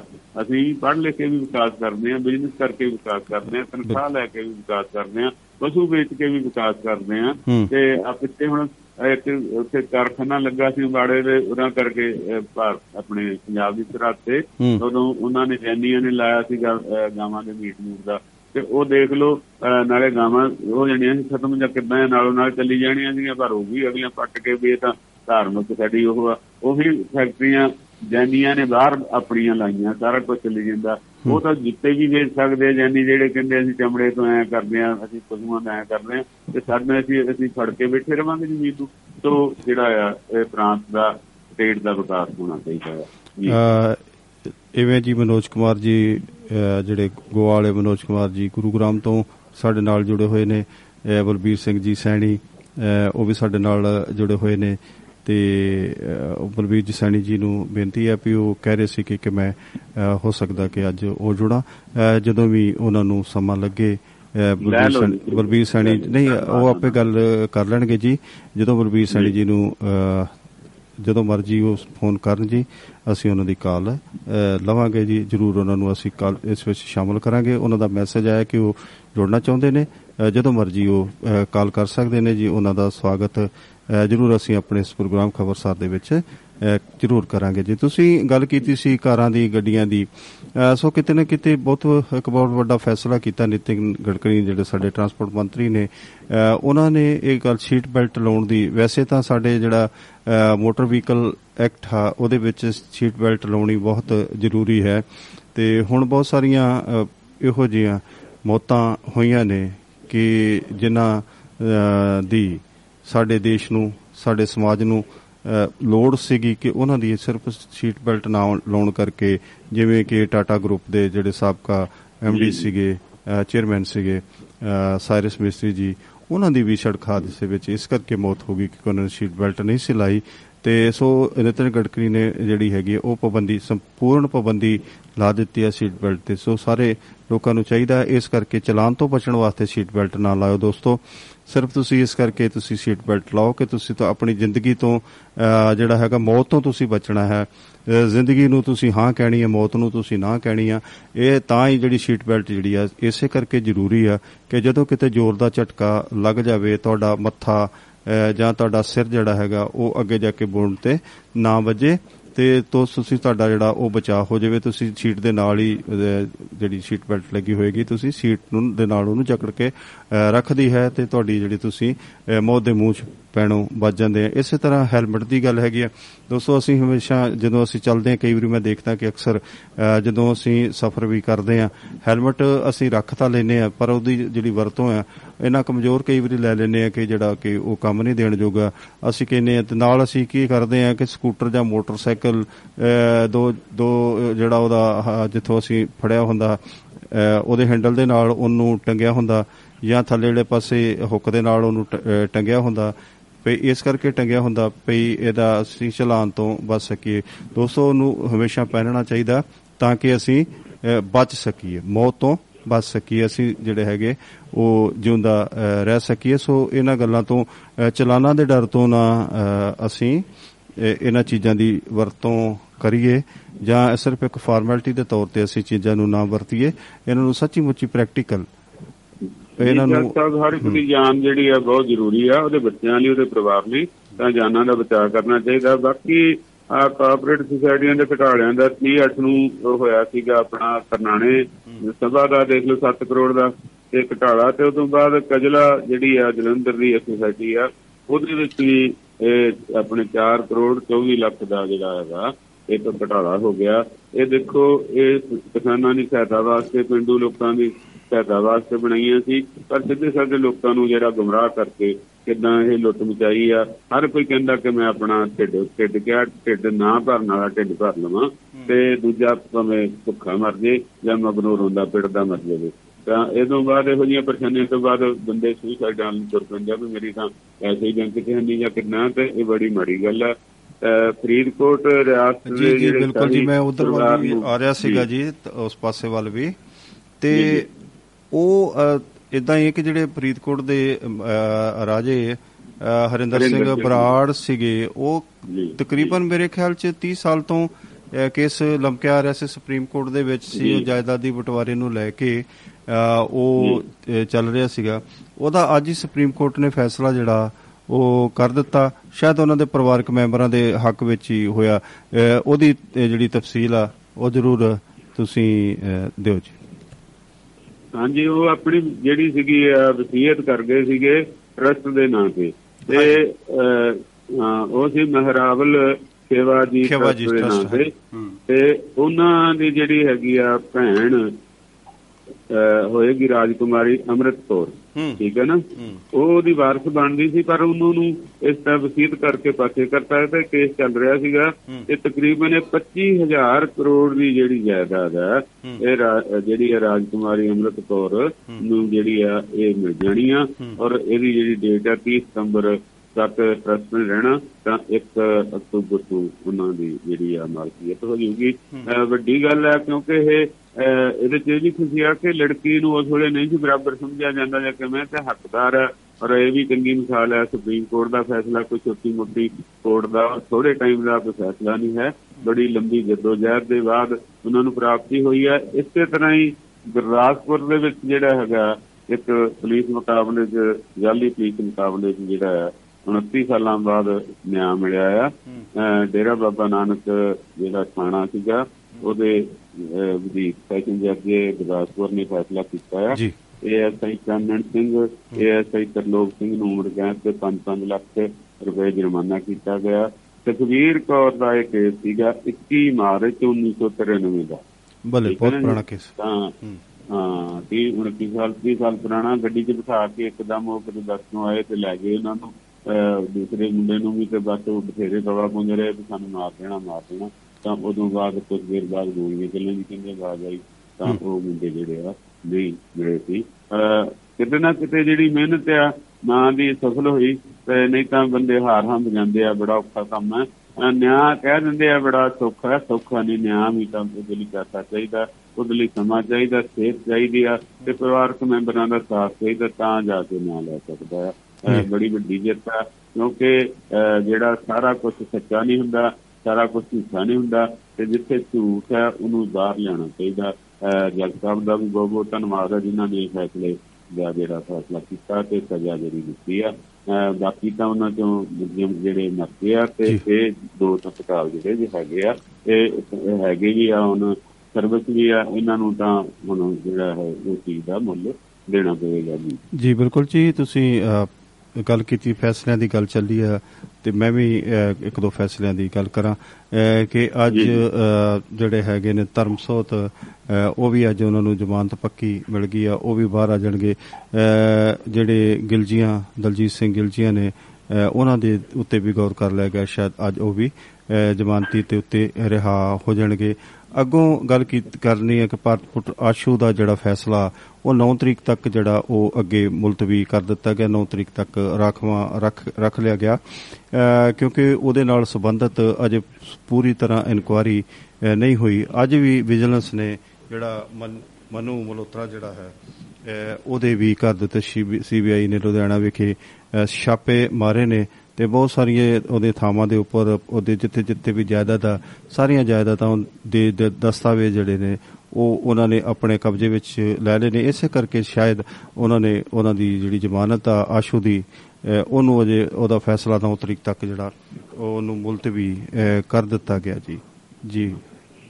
ਹਾਂ ਇਸ ਤੋਂ ਬਿਨਾ ਜਿਹੜਾ ਹੈਗਾ ਜੀ ਪੰਜਾਬ ਪੁਲਿਸ ਦੀਆਂ ਪ੍ਰਾਪਤੀਆਂ ਨੇ ਵੀ 2 ਮਹੀਨੇ ਚ 322 ਕਿਲੋ ਹੀਰੋਇਨ ਜੀ ਜੀ। ਤੇ ਤਿੰਨ ਜਿਹੜੇ ਤਸਕਰ ਨੇ 3000 ਤੋਂ ਵੱਧ ਇਹਨਾਂ ਦੇ ਵਿਰੁੱਧ ਐਫ ਆਈ ਆਰ ਦਰਜ ਕੀਤੀਆਂ ਔਰ ਜਾਇਦਾਦਾਂ ਜ਼ਬਤ ਕਰਨ ਲਈ ਵੀ ਜਿਹੜੇ ਆ ਉਹ ਪੈਸਾ ਉਹਨਾਂ ਦੇ ਗਰਾਉਣ ਲਈ ਜਿਹੜੇ ਉਹ ਵੀ ਕਾਰਵਾਈ ਸ਼ੁਰੂ ਆ ਜਿਹਦੇ ਵਿੱਚ 160 ਕਿਲੋ ਫੀਮ 145 ਕਿਲੋ ਗਾਂਜਾ 200 ਅਹ, 222 ਕੁਇੰਟਲ ਕੁੱਕੀ ਤੇ 16.90 ਲੱਖ ਦੀ ਮੈਡੀਕਲ ਜਿਹੜੀ ਹੈਗੀ ਆ ਨਸ਼ਾ ਤੇ 2.73 ਕਰੋੜ ਦੀ ਡਰੱਗ ਮਨੀ ਜਿਹੜੀ ਉਹ ਪ੍ਰਾਪਤ ਕੀਤੀ ਗਈ ਆ ਇਹਨਾਂ 2 ਮਹੀਨਿਆਂ 'ਚ।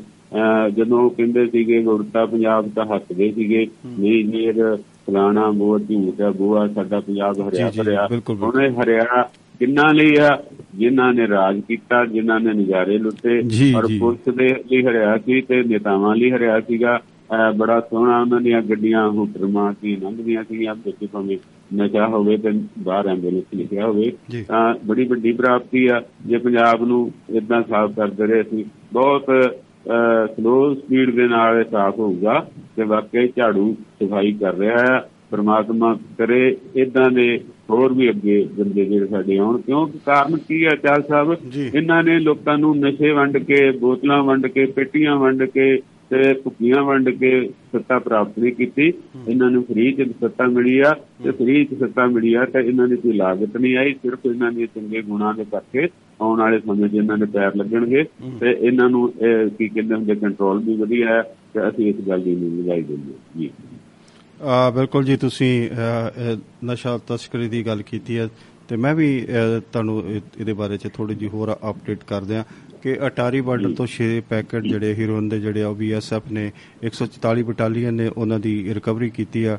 ਉਹ ਕਹਿੰਦੇ ਕਿ ਪਾਕਿਸਤਾਨ ਵੱਲੋਂ ਕਿਸੇ ਨੇ ਸੁੱਟ ਦਿੱਤੇ ਸੀਗੇ ਤੇ ਉਹਨਾਂ ਨੇ ਉਹਨੂੰ ਅਵਾਰਾ ਹਾਲਤ ਵਿੱਚ ਪਿਆ ਕਿਤੇ ਦੇਖਿਆ ਤੇ ਉਹਨਾਂ ਨੇ ਉਹਨੂੰ ਚੁੱਕ ਕੇ ਉਹਦੀ ਰਿਕਵਰੀ ਜਿਹੜੀ ਹੈ ਕੀਤੀ ਹੈ 6 ਪੈਕੇਟ ਅਟਾਰੀ ਬਾਰਡਰ ਦੇ ਉੱਪਰੋਂ ਜਿਹੜੇ ਮਿਲੇ ਨੇ ਬੀਐਸਐਫ ਦੀ ਇਹ ਪ੍ਰਾਪਤੀ ਮੰਨੀ ਜਾ ਸਕਦੀ ਹੈ ਕਿ 144 ਬਟਾਲੀਅਨ ਨੇ ਜਿਹੜਾ ਹੈਗਾ ਉਹ ਕਾਰਵਾਈ ਕਰਦੇ ਹੋਇਆ ਉਹਨਾਂ ਨੇ ਇਹ 6 ਪੈਕੇਟ ਜਿਹੜੇ ਉਹ ਲੈ ਲਏ। ਇਹ ਵੀ ਫਾ- ਫਾਜ਼ਿਲਕਾ ਦੇ ਵਿੱਚ ਜਿਹੜਾ ਬੀਐਸਐਫ ਦੀ ਜਿਹੜੀ ਅ, 44 ਅ, 66 ਬਟਾਲੀਅਨ ਆ ਉਹਨਾਂ ਨੇ ਵੀ ਕਾਰਵਾਈ ਕਰਦੇ ਹੋਏ 4 ਪੈਕੇਟ ਜਿਹੜੇ ਆ ਉਹ ਹੀਰੋਨ ਦੇ ਜਿਹੜੇ ਆ ਇਹ ਪਕੜੇ ਨੇ ਜੀ। ਇਵੇਂ ਕਰਕੇ ਜੀ ਬਹੁਤ ਸਾਰਾ ਜਿਹੜਾ ਹੈਗਾ ਸਮ- ਸਮਾਨ ਜਿਹੜਾ ਉਹ ਪਕੜਿਆ ਜਾ ਰਿਹਾ ਤੇ ਇਹ ਕਿਤੇ ਨਾ ਕਿਤੇ ਚਲੋ ਨਿਗਰਾਨੀ ਕੀਤੀ ਜਾਂਦੀ ਆ ਤੇ ਇਹ ਜਿਹੜਾ ਅ, ਉਹਦੇ ਵਿੱਚ ਜਿਹੜਾ ਨਿਗਰਾਨੀ ਕਰਦੇ ਨੇ। ਤੇ ਚਲੋ ਕਿਤੇ ਨਾ ਕਿਤੇ ਥੋੜੀ ਬਹੁਤੀ ਅ, ਹਾਸਲ ਜਿਹੜੀ ਆ ਉਹ ਚੀਜ਼ ਇਹ ਹੋ ਜਾਂਦੀ ਆ। ਤੇ ਇਵੇਂ ਹੀ ਮੈਂ ਜੇ ਅੱਗੇ ਗੱਲ ਤੋਰਾਂ ਕਿ ਦਿੱਲੀ ਜਿਵੇਂ ਜਿਹੜੇ ਸ਼ਰਾਬ ਦੇ ਜਿਹੜੇ ਠੇਕੇਦਾਰ ਨੇ ਜਾਂ ਹੋਰ ਲੋਕ। ਨੇ ਉਹ ਜਿੱਦਾਂ ਪਹਿਲਾਂ ਸੀਬੀਆਈ ਨੇ ਛਾਪੇ ਮਾਰੇ ਨੇ ਜੀ ਹੁਣ ਈਡੀ ਛਾਪੇ ਮਾਰ ਰਹੀ ਨੇ। ਤੇ ਉਹ ਉਸੇ ਦਿੱਲੀ ਦੇ ਵਿੱਚ ਵੀ ਗੱਲ ਚੱਲ ਰਹੀ ਹੈ ਦਿੱਲੀ ਦੇ ਵਿੱਚ ਵੀ ਜਿਹੜੇ ਸ਼ਰਾਬ ਦੇ ਜਿਹੜੇ ਠੇਕੇਦਾਰ ਨੇ ਉਹਨਾਂ ਤੇ ਵੀ ਛਾਪੇ ਵੱਜ ਰਹੇ ਨੇ ਜੀ ਔਰ ਪੰਜਾਬ ਦੇ ਜਿਹੜੇ ਅਧਿਕਾਰੀ ਨੇ ਜਿਹੜੇ ਐਕਸਾਈਜ਼ ਅਧਿਕਾਰੀ ਨੇ ਉਹਨਾਂ ਤੇ ਵੀ। ਕਿਤੇ ਜਿਹੜੇ ਹੈਗਾ ਈਡੀ ਦਾ ਪ੍ਰੈਸ਼ਰ ਪਿਆ ਸਾਰੇ ਜਿਹੜੇ ਹੈਗੇ ਉਹ ਸਦਮੇ ਵਿੱਚ ਨੇ ਤੇ ਉਧਰ ਚਲੋ ਇਹ ਤੇ ਚੰਗੀ ਗੱਲ ਹੈਗੀ ਚਲੋ ਇਨਕੁਆਰੀ ਕਰਨੀ ਜਾਂ ਤੁਸੀਂ ਸੀਬੀਆਈ ਨੇ ਜੇ ਅ, ਨਹੀਂ ਕੁਝ ਲੱਭਿਆ ਤੇ ਈਡੀ ਹੁਣ ਲੱਭ ਰਹੀ ਆ ਤੇ ਸ਼ਿਸ਼ੋਦੀਆ ਦੀ ਕਿਤੇ ਨਾ ਕਿਤੇ ਤੇ ਚੁਸਕੇ ਲੈਂਦੇ ਨੇ। ਉਹ ਕਹਿੰਦੇ ਨੇ ਵੀ ਜੇ ਸੀਬੀਆਈ ਨੂੰ ਕੁਝ ਨਹੀਂ ਮਿਲਿਆ ਤੇ ਈਡੀ ਨੇ ਇਹਦੇ ਵਿੱਚੋਂ ਅ, ਕੀ ਲੱਭ ਲੈਣਾ? ਤੇ ਕਿਤੇ ਨਾ ਕਿਤੇ ਉਸ ਚੀਜ਼ ਦਾ ਤੌਖਲਾ ਵੀ ਕੀਤਾ ਜਾ ਸਕਦਾ ਹੈ ਕਿ ਈਡੀ ਨੂੰ ਅਹ, ਕਿਤੇ ਆਪਣੇ ਹਿਸਾਬ ਨਾਲ ਵਰਤ ਕੇ ਕਿਤੇ ਉਹ ਉਹ ਇਹ ਚੀਜ਼ ਨਾ ਜੀ ਹੋ ਉਹ ਪੁਲਿਸ ਵਾਲੇ ਕੋਲੋਂ ਨਹੀਂ ਪਾ ਦਿੰਦੇ ਹੁੰਦੇ ਵੀ ਨਹੀਂ ਫਿਰ ਉਹਨਾਂ ਦੇ ਹਾਲ ਹੈ ਤੇਰੇ ਘਰੋਂ ਨਿਕਲੀ ਆ। ਤੇ ਇਹਨਾਂ ਦੇ ਪੰਚਕੂਲਾ ਟਿਕਾਣਿਆਂ ਤੇ ਐਰਾ ਵਗੈਰਾ ਤੇ ਵੀ ਛਾਪੇ ਮਾਰ ਰਹੀ ਆ। ਭਾਵ ਕਿ ਉਹ ਕਹਿੰਦੇ ਵੀ ਮੈਂ ਤੈਨੂੰ ਫੜਨਾ ਹੀ ਫੜਨ ਵਾਲੀ ਗੱਲ ਬਣੀ ਆ। ਬਾਕੀ ਕਿਉਂਕਿ ਜੇ ਇਹ ਕਹੀਏ ਨਾ ਬਿਲਕੁਲ ਇਹ ਬੀਬੀ ਗਊਆਂ ਨੇ ਗਊ ਦਾ ਕੋਈ ਵੀ ਨਹੀਂ ਆ। ਹਾਂ। ਚਲਾਕੀ ਨਾਲ ਜਿਹੜਾ ਬਚ ਗਿਆ ਬਚ ਗਿਆ। ਆ ਵੀ ਹੁਣ ਜ਼ਮਾਨਤਾਂ ਕਰਾਈ ਜਾਂਦੇ ਆ ਅਗਲੇ ਟਾਈਮ 'ਚ ਦੇਖੋ ਕੀ ਹੁੰਦਾ ਆ। ਕਈਆਂ ਨੇ ਕੰਨ ਨੀਵੇਂ ਕਰ ਲੈਣੇ ਅੱਖ ਨੀਵੀਂ ਕਰ ਲੈਣੀ ਕਈਆਂ ਨੇ ਫਿਰ ਮੁੱਛ ਨੂੰ ਵੱਟ ਦੇਣਾ ਆ ਵੀ ਕੀ ਕਰ ਲਿਆ ਮੇਰਾ। ਸੋ ਇਹ ਜਿਹੜੇ ਆ ਸੱਤਾ ਦੇ ਜਿਹੜੇ ਘੋਲ ਆ ਇਹ ਹੁੰਦੇ ਹੀ ਰਹਿੰਦੇ ਆ ਨੇਤਾਵਾਂ ਦੇ ਘੋਲ ਹੁੰਦੇ ਰਹਿੰਦੇ ਆ ਤੇ ਕੋਈ ਆਪਣੇ ਤੇ ਮੱਖੀ ਜਾਣ ਨਹੀਂ ਦਿੰਦਾ ਜੀ। ਹਾਂ ਬਿਲਕੁਲ ਜੀ। ਇਵੇਂ ਅਹ, ਆਪਾਂ ਜੇ ਗੱਲ ਕਰੀਏ ਲੁਧਿਆਣੇ ਦੇ ਵਿੱਚ ਇੱਕ ਬੜ- ਬਹੁਤ ਹੀ ਜ਼ਿਆਦਾ ਅਹ, ਜ਼ਬਰਦਸਤ ਅਹ, ਚੰਡੀਗੜ੍ਹ ਲੁਧਿਆਣਾ ਰੋਡ ਦੇ ਉੱਤੇ ਅਹ, ਫੋਰਟਿਸ ਹਸਪਤਾਲ ਦੇ ਲਾਗੇ ਇੱਕ ਬਹੁਤ ਹੀ ਭਿਆਨਕ ਅਹ, ਹਾਦਸਾ ਹੋਇਆ। ਅਹ, ਜਿਹਦੇ ਵਿੱਚ ਕਿ ਇੱਕ ਪ- ਇੱਕੋ ਹੀ ਪਰਿਵਾਰ ਦੇ ਜਿਹੜੇ ਪੰਜ ਜੀ ਉਹ ਮੌਤ ਦੀ ਭੇਟ ਚੜ ਗਏ ਤੇ ਉਹ ਕਿਸੇ ਖਾਸ ਖੁਸ਼ੀ ਦੇ ਮੌਕੇ ਤੇ ਜਾ ਰਹੇ ਸੀ। ਜੋ ਪਤੀ ਸੀਗਾ ਜੋ ਉਹ ਮਾਲਕ ਸੀ ਗੱਡੀ ਦਾ ਤੇ ਉਹ ਆਪਣੇ ਉਹਨਾਂ ਦੇ ਭੈਣ ਦੇ ਘਰ ਕੋਈ ਬੱਚਾ ਹੋਇਆ ਸੀਗਾ ਅ, ਉਹਦੇ ਵਾਸਤੇ ਕੋਈ ਸਾਜੋ ਸਮਾਨ ਲੈ ਕੇ ਉਹ ਜਾ ਰਹੇ ਸੀਗੇ ਤੇ ਉਹ ਹਾਦਸੇ ਦਾ ਸ਼ਿਕਾਰ ਹੋ ਗਿਆ। ਉਹਦੇ ਕੋਲ ਉਹਨਾਂ ਕੋਲ ਕਿਤੇ ਕੰਟਰੋਲ ਗੱਡੀ ਨਹੀਂ ਹੋਈ ਤੇ ਚਲੋ ਉਹ ਇਸ ਤਰ੍ਹਾਂ ਦਾ ਸ- ਤਿੰਨ ਬੱਚੇ ਤੇ ਦੋਵੇਂ ਜੀ ਆਪ ਜਿਹੜੇ ਨੇ ਉਹ ਮੌਤ ਦੇ ਪੇਟ ਚੜ ਗਏ। ਸੋ ਸਾਨੂੰ ਪਰਿਵਾਰ ਦੇ ਨਾਲ ਹਮਦਰਦੀ ਆ। ਇਹ- ਇਹਦੇ ਵਿੱਚ ਕੀ ਹੈਗਾ ਕਿ ਅਸੀਂ ਥੋੜੀਆਂ ਜੀਆਂ ਅਹ, ਜੇ ਅਸੀਂ ਇਹ ਵੇਖੀਏ ਕਿ ਸਾਡੀਆਂ ਚਲੋ ਜੇ ਕੋਈ ਅੱਗੋਂ ਮਾਰ ਜਾਂਦਾ ਤੇ ਉਹ ਤੇ ਵੱਖਰੀ ਗੱਲ ਸੀਗੀ ਉਹ ਤੇ ਬੰਦਾ ਸੋਚਦਾ ਕਿ ਕਿਸੇ ਦਾ ਕੰਟਰੋਲ ਨਹੀਂ ਆ। ਪਰ ਇਸ ਦੀਆਂ ਕਿਤੇ ਜੇ ਆਪਣੇ ਕੋਲੋਂ ਵੀ ਲਾਪਰਵਾਹੀਆਂ ਹੋ ਜਾਂਦੀਆਂ ਨੇ ਸਾਨੂੰ ਇਹਨਾਂ ਦਾ ਵੱਲੋਂ ਸੁਚੇਤ ਰਹਿਣਾ ਚਾਹੀਦਾ ਵਾ।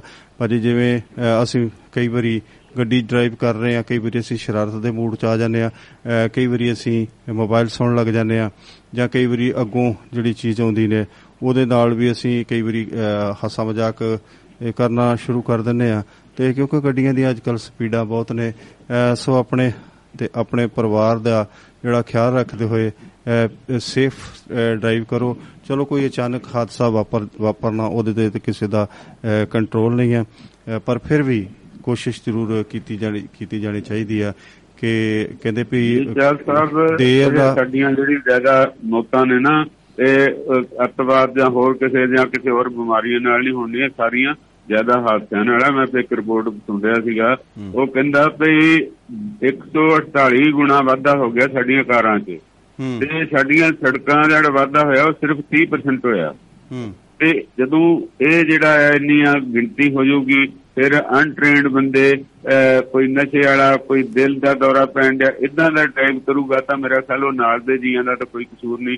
ਹੁਣ ਇੱਕ ਪਰਿਵਾਰ ਦੇ 6 ਜੀ ਜਾਣੇ ਦਾ ਮਤਲਬ ਉਹਨਾਂ ਦਾ ਬਿਲਕੁਲ ਗੁਨਾਹ ਹੋਣ ਵਾਲੀ ਗੱਲ ਹੈ ਤੇ ਬਹੁਤ ਮਾੜੀ ਗੱਲ ਹੈ ਮਨਭਾਗੀ ਖਬਰ ਹੈ ਤੇ ਅਸੀਂ ਉਹਨਾਂ ਦੇ ਨਾਲ ਜਿਹੜਾ ਦੁੱਖ ਦੇ ਵਿੱਚ ਸ਼ਰੀਕ ਆ। ਪਰ ਬਾਕੀਆਂ ਨੂੰ ਜਿਹੜੇ ਅਸੀਂ ਜਿੰਦੇ ਆ ਭਾਈ ਕਿਸੇ ਲਈ ਰੁਕਾਵਟ ਨਾ ਬਣੀਏ ਗੱਡੀ ਨੂੰ ਠੀਕ ਚਲਾਈਏ ਅਹ ਹੁਕਮਾਂ ਦਾ ਪਾਲਣ ਕਰੀਏ ਕਾਨੂੰਨ ਪਹਿਲਾਂ ਵੇਖ ਲਈਏ ਤਾਂ ਫਿਰ ਸਾਨੂੰ ਚਲਾਣੀ ਵੀ ਠੀਕ ਢੰਗ ਨਾਲ ਆਉਂਦੀ ਹੋਵੇ। ਸਿਰਫ ਇਹੀ ਨਹੀਂ ਮੈਨੂੰ ਆ ਗਈ ਮੈਨੂੰ ਆ ਗਈ। ਹਾਂ, ਬਿਲਕੁਲ। ਇਹਦੇ ਚ ਜਾਨਾਂ ਬਚਾਉਣੀਆਂ ਤੇ ਆਪਣੀ ਜਾਨ ਬਚਾਉਣੀ ਬਹੁਤ ਜ਼ਰੂਰੀ ਹੈ ਜੀ। ਭਾਜੀ ਅਸੀਂ ਦੇਖੋ ਜਦੋਂ ਲਾਇਸੈਂਸ ਬਣਾਉਣ ਵਾਸਤੇ ਸਾਡੇ ਅਸੀਂ ਪੈਸੇ ਦੇ ਕੇ ਕੋਈ ਟੈਸਟ ਵੀ ਨਹੀਂ ਦਿੰਦੇ ਕੋਈ ਟ੍ਰਾਇਲ ਨਹੀਂ ਦਿੰਦੇ ਪੈਸੇ ਦੇ ਕੇ ਅਸੀਂ ਲਾਇਸੈਂਸ ਬਣਵਾ ਲੈਂਦੇ ਆ ਲਾਇਸੈਂਸ ਬਣਾਉਣ ਦੀ ਪ੍ਰਕਿਰਿਆ ਜਿਹੜੀ ਹੈਗੀ ਆ ਉਹਨੂੰ ਅਸੀਂ ਫ- ਬਿਲਕੁਲ ਅਸੀਂ ਉਹਨੂੰ ਅਹ, ਸਿੱਕੇ ਤੇ ਟੰਗ ਦਿੰਦੇ ਆ ਤੇ ਕੁਝ ਥੋੜੇ ਜਿਹੇ ਪੈਸੇ ਦੇ ਕੇ ਅਸੀਂ ਟੈਸਟ ਵੀ ਪਾਸ ਕਰਾ ਲੈਂਦੇ ਆ ਅਹ, ਸੋ ਸਾਨੂੰ ਰੂਲਸ ਐਂਡ ਰੈਗੂਲੇਸ਼ਨ ਜਿਹੜੇ ਹੈਗੇ, ਨਿਯਮ ਜਿਹੜੇ ਹੈ ਨੇ ਯਾਤਾਯਾਤ ਦੇ ਨਿਯਮ ਸਾਨੂੰ ਬਿਲਕੁਲ ਨਹੀਂ ਪਤਾ ਵੀ ਅੱਗੇ ਸਾਈਨ ਬੋਰਡ ਕੀ ਹੈਗਾ, ਅੱਗੇ ਕਰਵ ਹੈ, ਕੱਟ ਹੈ, ਜਾਂ ਉੱਥੇ ਡੈਡ ਸਲੋ ਹੈਗੀ ਆ, ਜਾਂ ਅੱਗੇ ਕੋਈ ਸੜਕ ਟੁੱਟੀ ਆ। ਅਸੀਂ ਤਾਂ ਸਾਨੂੰ ਇਹ ਨਹੀਂ ਪਤਾ ਲੱਗਦਾ ਕਿ ਜਿਹੜੇ ਇਸ਼ਾਰੇ ਲਿਖੇ ਨੇ, ਜਾਂ ਉੱਤੇ ਸੜਕ ਦੇ ਉੱਪਰ ਕੀ ਸਲੋਗਨ ਲੱਗਾ ਹੋਇਆ, ਕੀ ਬੋਰਡ ਲੱਗਾ ਹੋਇਆ ਭਈ ਇੱਥੇ ਸਾਡੀ ਸਪੀਡ ਲਿਮਿਟ ਕੀ ਹੋਣੀ ਚਾਹੀਦੀ ਆ? ਇੱਥੇ ਅਸੀਂ ਕਿੰਨੀ ਸਪੀਡ ਕਰਨੀ ਆ? ਜਾਂ ਅੱਗੋਂ ਜਾ ਕੇ ਜਿਹੜਾ ਹੈਗਾ ਯੂ ਟਰਨ ਹੈਗਾ ਜਾਂ ਅ, ਟੇਢਾ ਮੋੜ ਹੈ ਜਾਂ ਅੱਗੋਂ ਜਾ ਕੇ ਜਿਹੜੀ ਸੜਕ ਟੁੱਟੀ ਕਈ ਤਰ੍ਹਾਂ ਦੇ ਲੱਗੇ- ਲੱਗੇ ਹੁੰਦੇ ਨੇ ਜਾਂ ਉਹ ਵਨ ਵੇ ਹੈਗੀ ਆ ਮਤਲਬ ਇਸ ਤਰ੍ਹਾਂ ਦੇ ਅਸੀਂ ਕਈ ਤਰ੍ਹਾਂ ਦੇ ਜਿਹੜੇ ਇਸ਼ਾਰੇ ਹੁੰਦੇ ਨੇ ਜਾਂ ਉਹ ਸਿੰਪਟਮ ਹੁੰਦੇ ਨੇ ਉਹਨਾਂ ਨੂੰ ਅਸੀਂ ਵੇਖਦੇ ਹੀ ਨਹੀਂ ਸਾਨੂੰ ਪਤਾ ਹੀ ਨਹੀਂ ਹੁੰਦਾ ਕਿ ਅਸੀਂ ਅ, ਕੀ ਕਰ ਰਹੇ ਆ। ਸੋ ਹਮੇਸ਼ਾ ਜਿਹੜਾ ਹੈਗਾ ਤੁਸੀਂ ਸਾਰੇ ਜਿਹੜੇ ਅ, ਇਹ ਜਿਹੜੇ ਨਿਯਮ ਨੇ ਇਹਨਾਂ ਵੱਲ ਜ਼ਰੂਰ ਅ, ਧਿਆਨ ਦਿਓ ਆਪਣੇ ਵਾਸਤੇ ਜ਼ਰੂਰ ਦਿਓ ਸਮਾਜ ਵਾਸਤੇ ਜ਼ਰੂਰ ਦਿਓ। ਇਹ ਨਹੀਂ ਕਿ ਅ, ਤੁਸੀਂ ਅ, ਗੱਲ ਕਰਦੇ ਹੋ ਤੇ ਉਹ ਜਿਹੜੀ ਆ ਅ, ਆਪਣੇ ਵਾਸਤੇ ਗੱਲ ਕਰਦੇ ਹੋ ਜਾਂ ਆਪਣੀ ਸੇਫਟੀ ਆਪਣੀ ਸੇਫਟੀ ਦੇਖਦੇ ਹੋ। ਆਪਣੀ ਸੇਫਟੀ ਨਾਲ ਦੇਖੋ ਜੇ ਤੁਹਾਨੂੰ ਨਹੀਂ ਚਲਾਉਣੀ ਆਉਂਦੀ ਗੱਡੀ ਮੰਨ ਲਓ ਪੂਰੀ ਤਰ੍ਹਾਂ ਤੁਹਾਨੂੰ ਨਹੀਂ ਇਸ਼ਾਰਿਆਂ ਦਾ ਪਤਾ ਲੱਗਦਾ ਤੁਸੀਂ ਆਪਣਾ ਨੁਕਸਾਨ ਕਰ ਸਕਦੇ ਹੋ।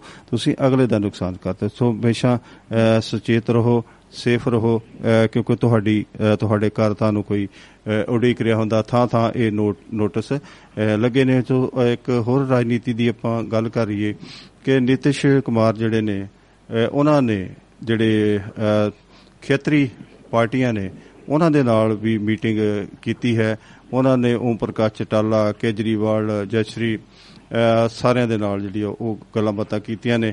ਤੇ ਇਹਦੇ ਵਿੱਚ ਕਿਤੇ ਨਾ ਕਿਤੇ ਜਿਹੜੀ ਖੇਤਰੀ ਪਾਰਟੀ ਜਿਹੜੀ ਬੜੀ ਅ, ਅਗਾਂਹ ਵਧੂ ਹੈ ਜਾਂ ਚੰਗੀ ਸੋਚ ਵਾਲੀ ਹੈ, ਤ੍ਰਿਮੂਲ ਕਾਂਗਰਸ ਅ, ਉਹਨੇ ਕਿਤੇ ਨਾ ਕਿਤੇ ਇਹਨਾਂ ਦੇ ਨਾਲੋਂ ਪਾਸਾ ਜਿਹੜਾ ਹੈ ਉਹ ਵਟ ਕੇ ਰੱਖਿਆ ਜੀ।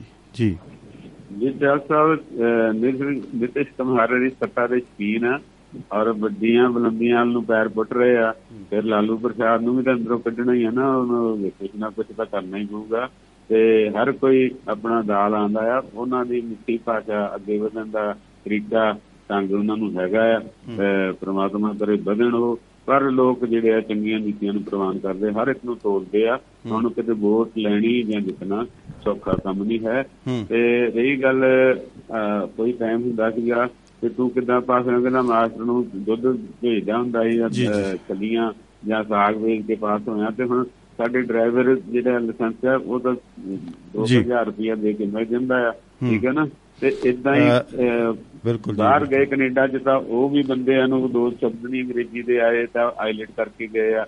ਤਾਂ ਸਾਡੀ ਜਿਹੜੀ ਆ ਇਹ ਚੈੱਕ ਕਰਨੀ ਜਿਹੜੀ ਆ ਨਾ ਬਹੁਤ ਕਮਜ਼ੋਰ ਵੀ ਹੋ ਗਏ ਆ ਤੇ ਗਲਤ ਬੰਦਿਆਂ ਨੂੰ ਅੱਗੇ ਲਈ ਆਉਂਦੇ ਆ। ਤੇ ਜਦੋਂ ਰੋਡ ਦੇ ਉੱਤੇ ਚੜਾਂਗੇ ਤਾਂ ਅਸੀਂ ਨੁਕਸਾਨ ਹੀ ਕਰਾਂਗੇ। ਔਰ ਰੋਡ ਤੇ ਚੱਲਣ ਲਈ ਦੇਗਾ ਬਜ਼ੁਰਗ ਨੇ ਵੀ ਜਾਣਾ ਬੱਚੇ ਨੇ ਵੀ ਜਾਣਾ ਭਾਈ ਉਹਨਾਂ ਦਾ ਵੀ ਖਿਆ- ਖਿਆਲ ਰੱਖੋ। ਉਹਨਾਂ ਦੀ ਉਮਰ ਦਾ ਖਿਆਲ ਰੱਖੋ ਉਹਨਾਂ ਨੂੰ ਸੁਣਨਾ ਘੱਟ ਹੋ ਸਕਦਾ। ਔਰ ਤੇਜ਼ੀ ਨਹੀਂ ਹੋਗੀ ਸਰੀਰ ਦੇ ਤੋਂ ਬੜੇ ਸਾਵਧਾਨੀ ਦੀ ਲੋੜ ਹੈ ਮੇਰਾ ਗੱਡੀ ਚਲਾਣੀ ਆਂਦੀ ਆ ਤੇ ਇਹ ਤਾਂ ਹੈ ਨਹੀਂ ਅਸਮਾਨ ਤੇ ਵੀ ਜਿੱਥੇ ਮਰਜ਼ੀ ਚਲਾਈ ਜਾਵਾਂਗੇ ਜੀ। ਹਾਂਜੀ ਬਿਲਕੁਲ ਜੀ ਬਹੁਤ ਸਾਰੀਆਂ ਗੱਲਾਂ ਬਾਤਾਂ ਹੋ ਗਈਆਂ ਨੇ। ਹੁਣ ਸਿਰਫ ਅਹ, ਦੋ ਚਾਰ ਗੱਲਾਂ ਬਾਤਾਂ ਕਰਕੇ ਮੈਂ ਇੱਕ ਦੋ ਗੱਲਾਂ ਬਾਤਾਂ ਕਰਕੇ ਮੈਂ। ਤੁਹਾਡੇ ਕੋਲ ਵਿਦਿਆ ਲਵਾਂਗਾ ਕਿਉਂਕਿ ਸਿਰਫ ਮੇਰੇ ਕੋਲ 1 ਮਿੰਟ ਦਾ ਸਮਾਂ ਰਹਿ ਗਿਆ। ਮੈਂ ਇਹਦੇ ਵਿੱਚ ਦੋ ਤਿੰਨ ਖਬਰਾਂ ਜਿਹੜੀਆਂ ਨੇ ਮੈਂ ਸਿੱਧੇ ਤੌਰ ਤੇ ਪੜਾਂਗਾ। ਉਹਦੇ ਵਿੱਚ ਹੋ ਸਕਦਾ ਕਿ ਮੈਂ ਤੁਹਾਡੀ ਟਿੱਪਣੀ ਨਾ ਵੀ ਲਵਾਂ ਕਿਉਂਕਿ ਸਿਰਫ ਮੇਰੇ ਕੋਲ 1 ਮਿੰਟ ਦਾ। ਸਮਾਂ ਹੈ। 1 ਮਿੰਟ ਦਾ ਵੀ ਨਹੀਂ ਰਹਿ ਗਿਆ ਸੋ ਇੱਥੇ ਸਮਾਪਤੀ ਵਾਲੇ ਪਾਸੇ ਨੂੰ ਮੈਂ ਜਾਣਾ ਪੈ ਗਿਆ ਜੀ ਮੈਨੂੰ। ਸੋ ਕਿਉਂਕਿ ਬਿਲਕੁਲ ਸਮਾਂ ਜਿਹੜਾ ਹੈਗਾ ਉਹ ਇਜਾਜ਼ਤ ਨਹੀਂ ਦੇ ਰਿਹਾ। ਸੋ ਸ਼ੇਖ ਹਸੀਨਾ ਜੀ ਬੰਗਲਾਦੇਸ਼ ਦੇ ਜਿਹੜੇ ਪ੍ਰਧਾਨ ਮੰਤਰੀ ਨੇ ਉਹ ਨਰਿੰਦਰ ਮੋਦੀ ਜੀ ਨੂੰ ਤੇ ਸਾਡੇ ਰਾਸ਼ਟਰਪਤੀ ਜੀ ਨੂੰ ਮਿਲੇ ਨੇ। ਬਹੁਤ ਸਾਰੀਆਂ ਵਿਚਾਰਾਂ ਹੋਈਆਂ ਨੇ ਇੱਕ ਨੂੰ ਸਾਰਥਕ ਮੀਟਿੰਗ ਕਹੀ ਜਾ ਸਕਦੀ ਆ।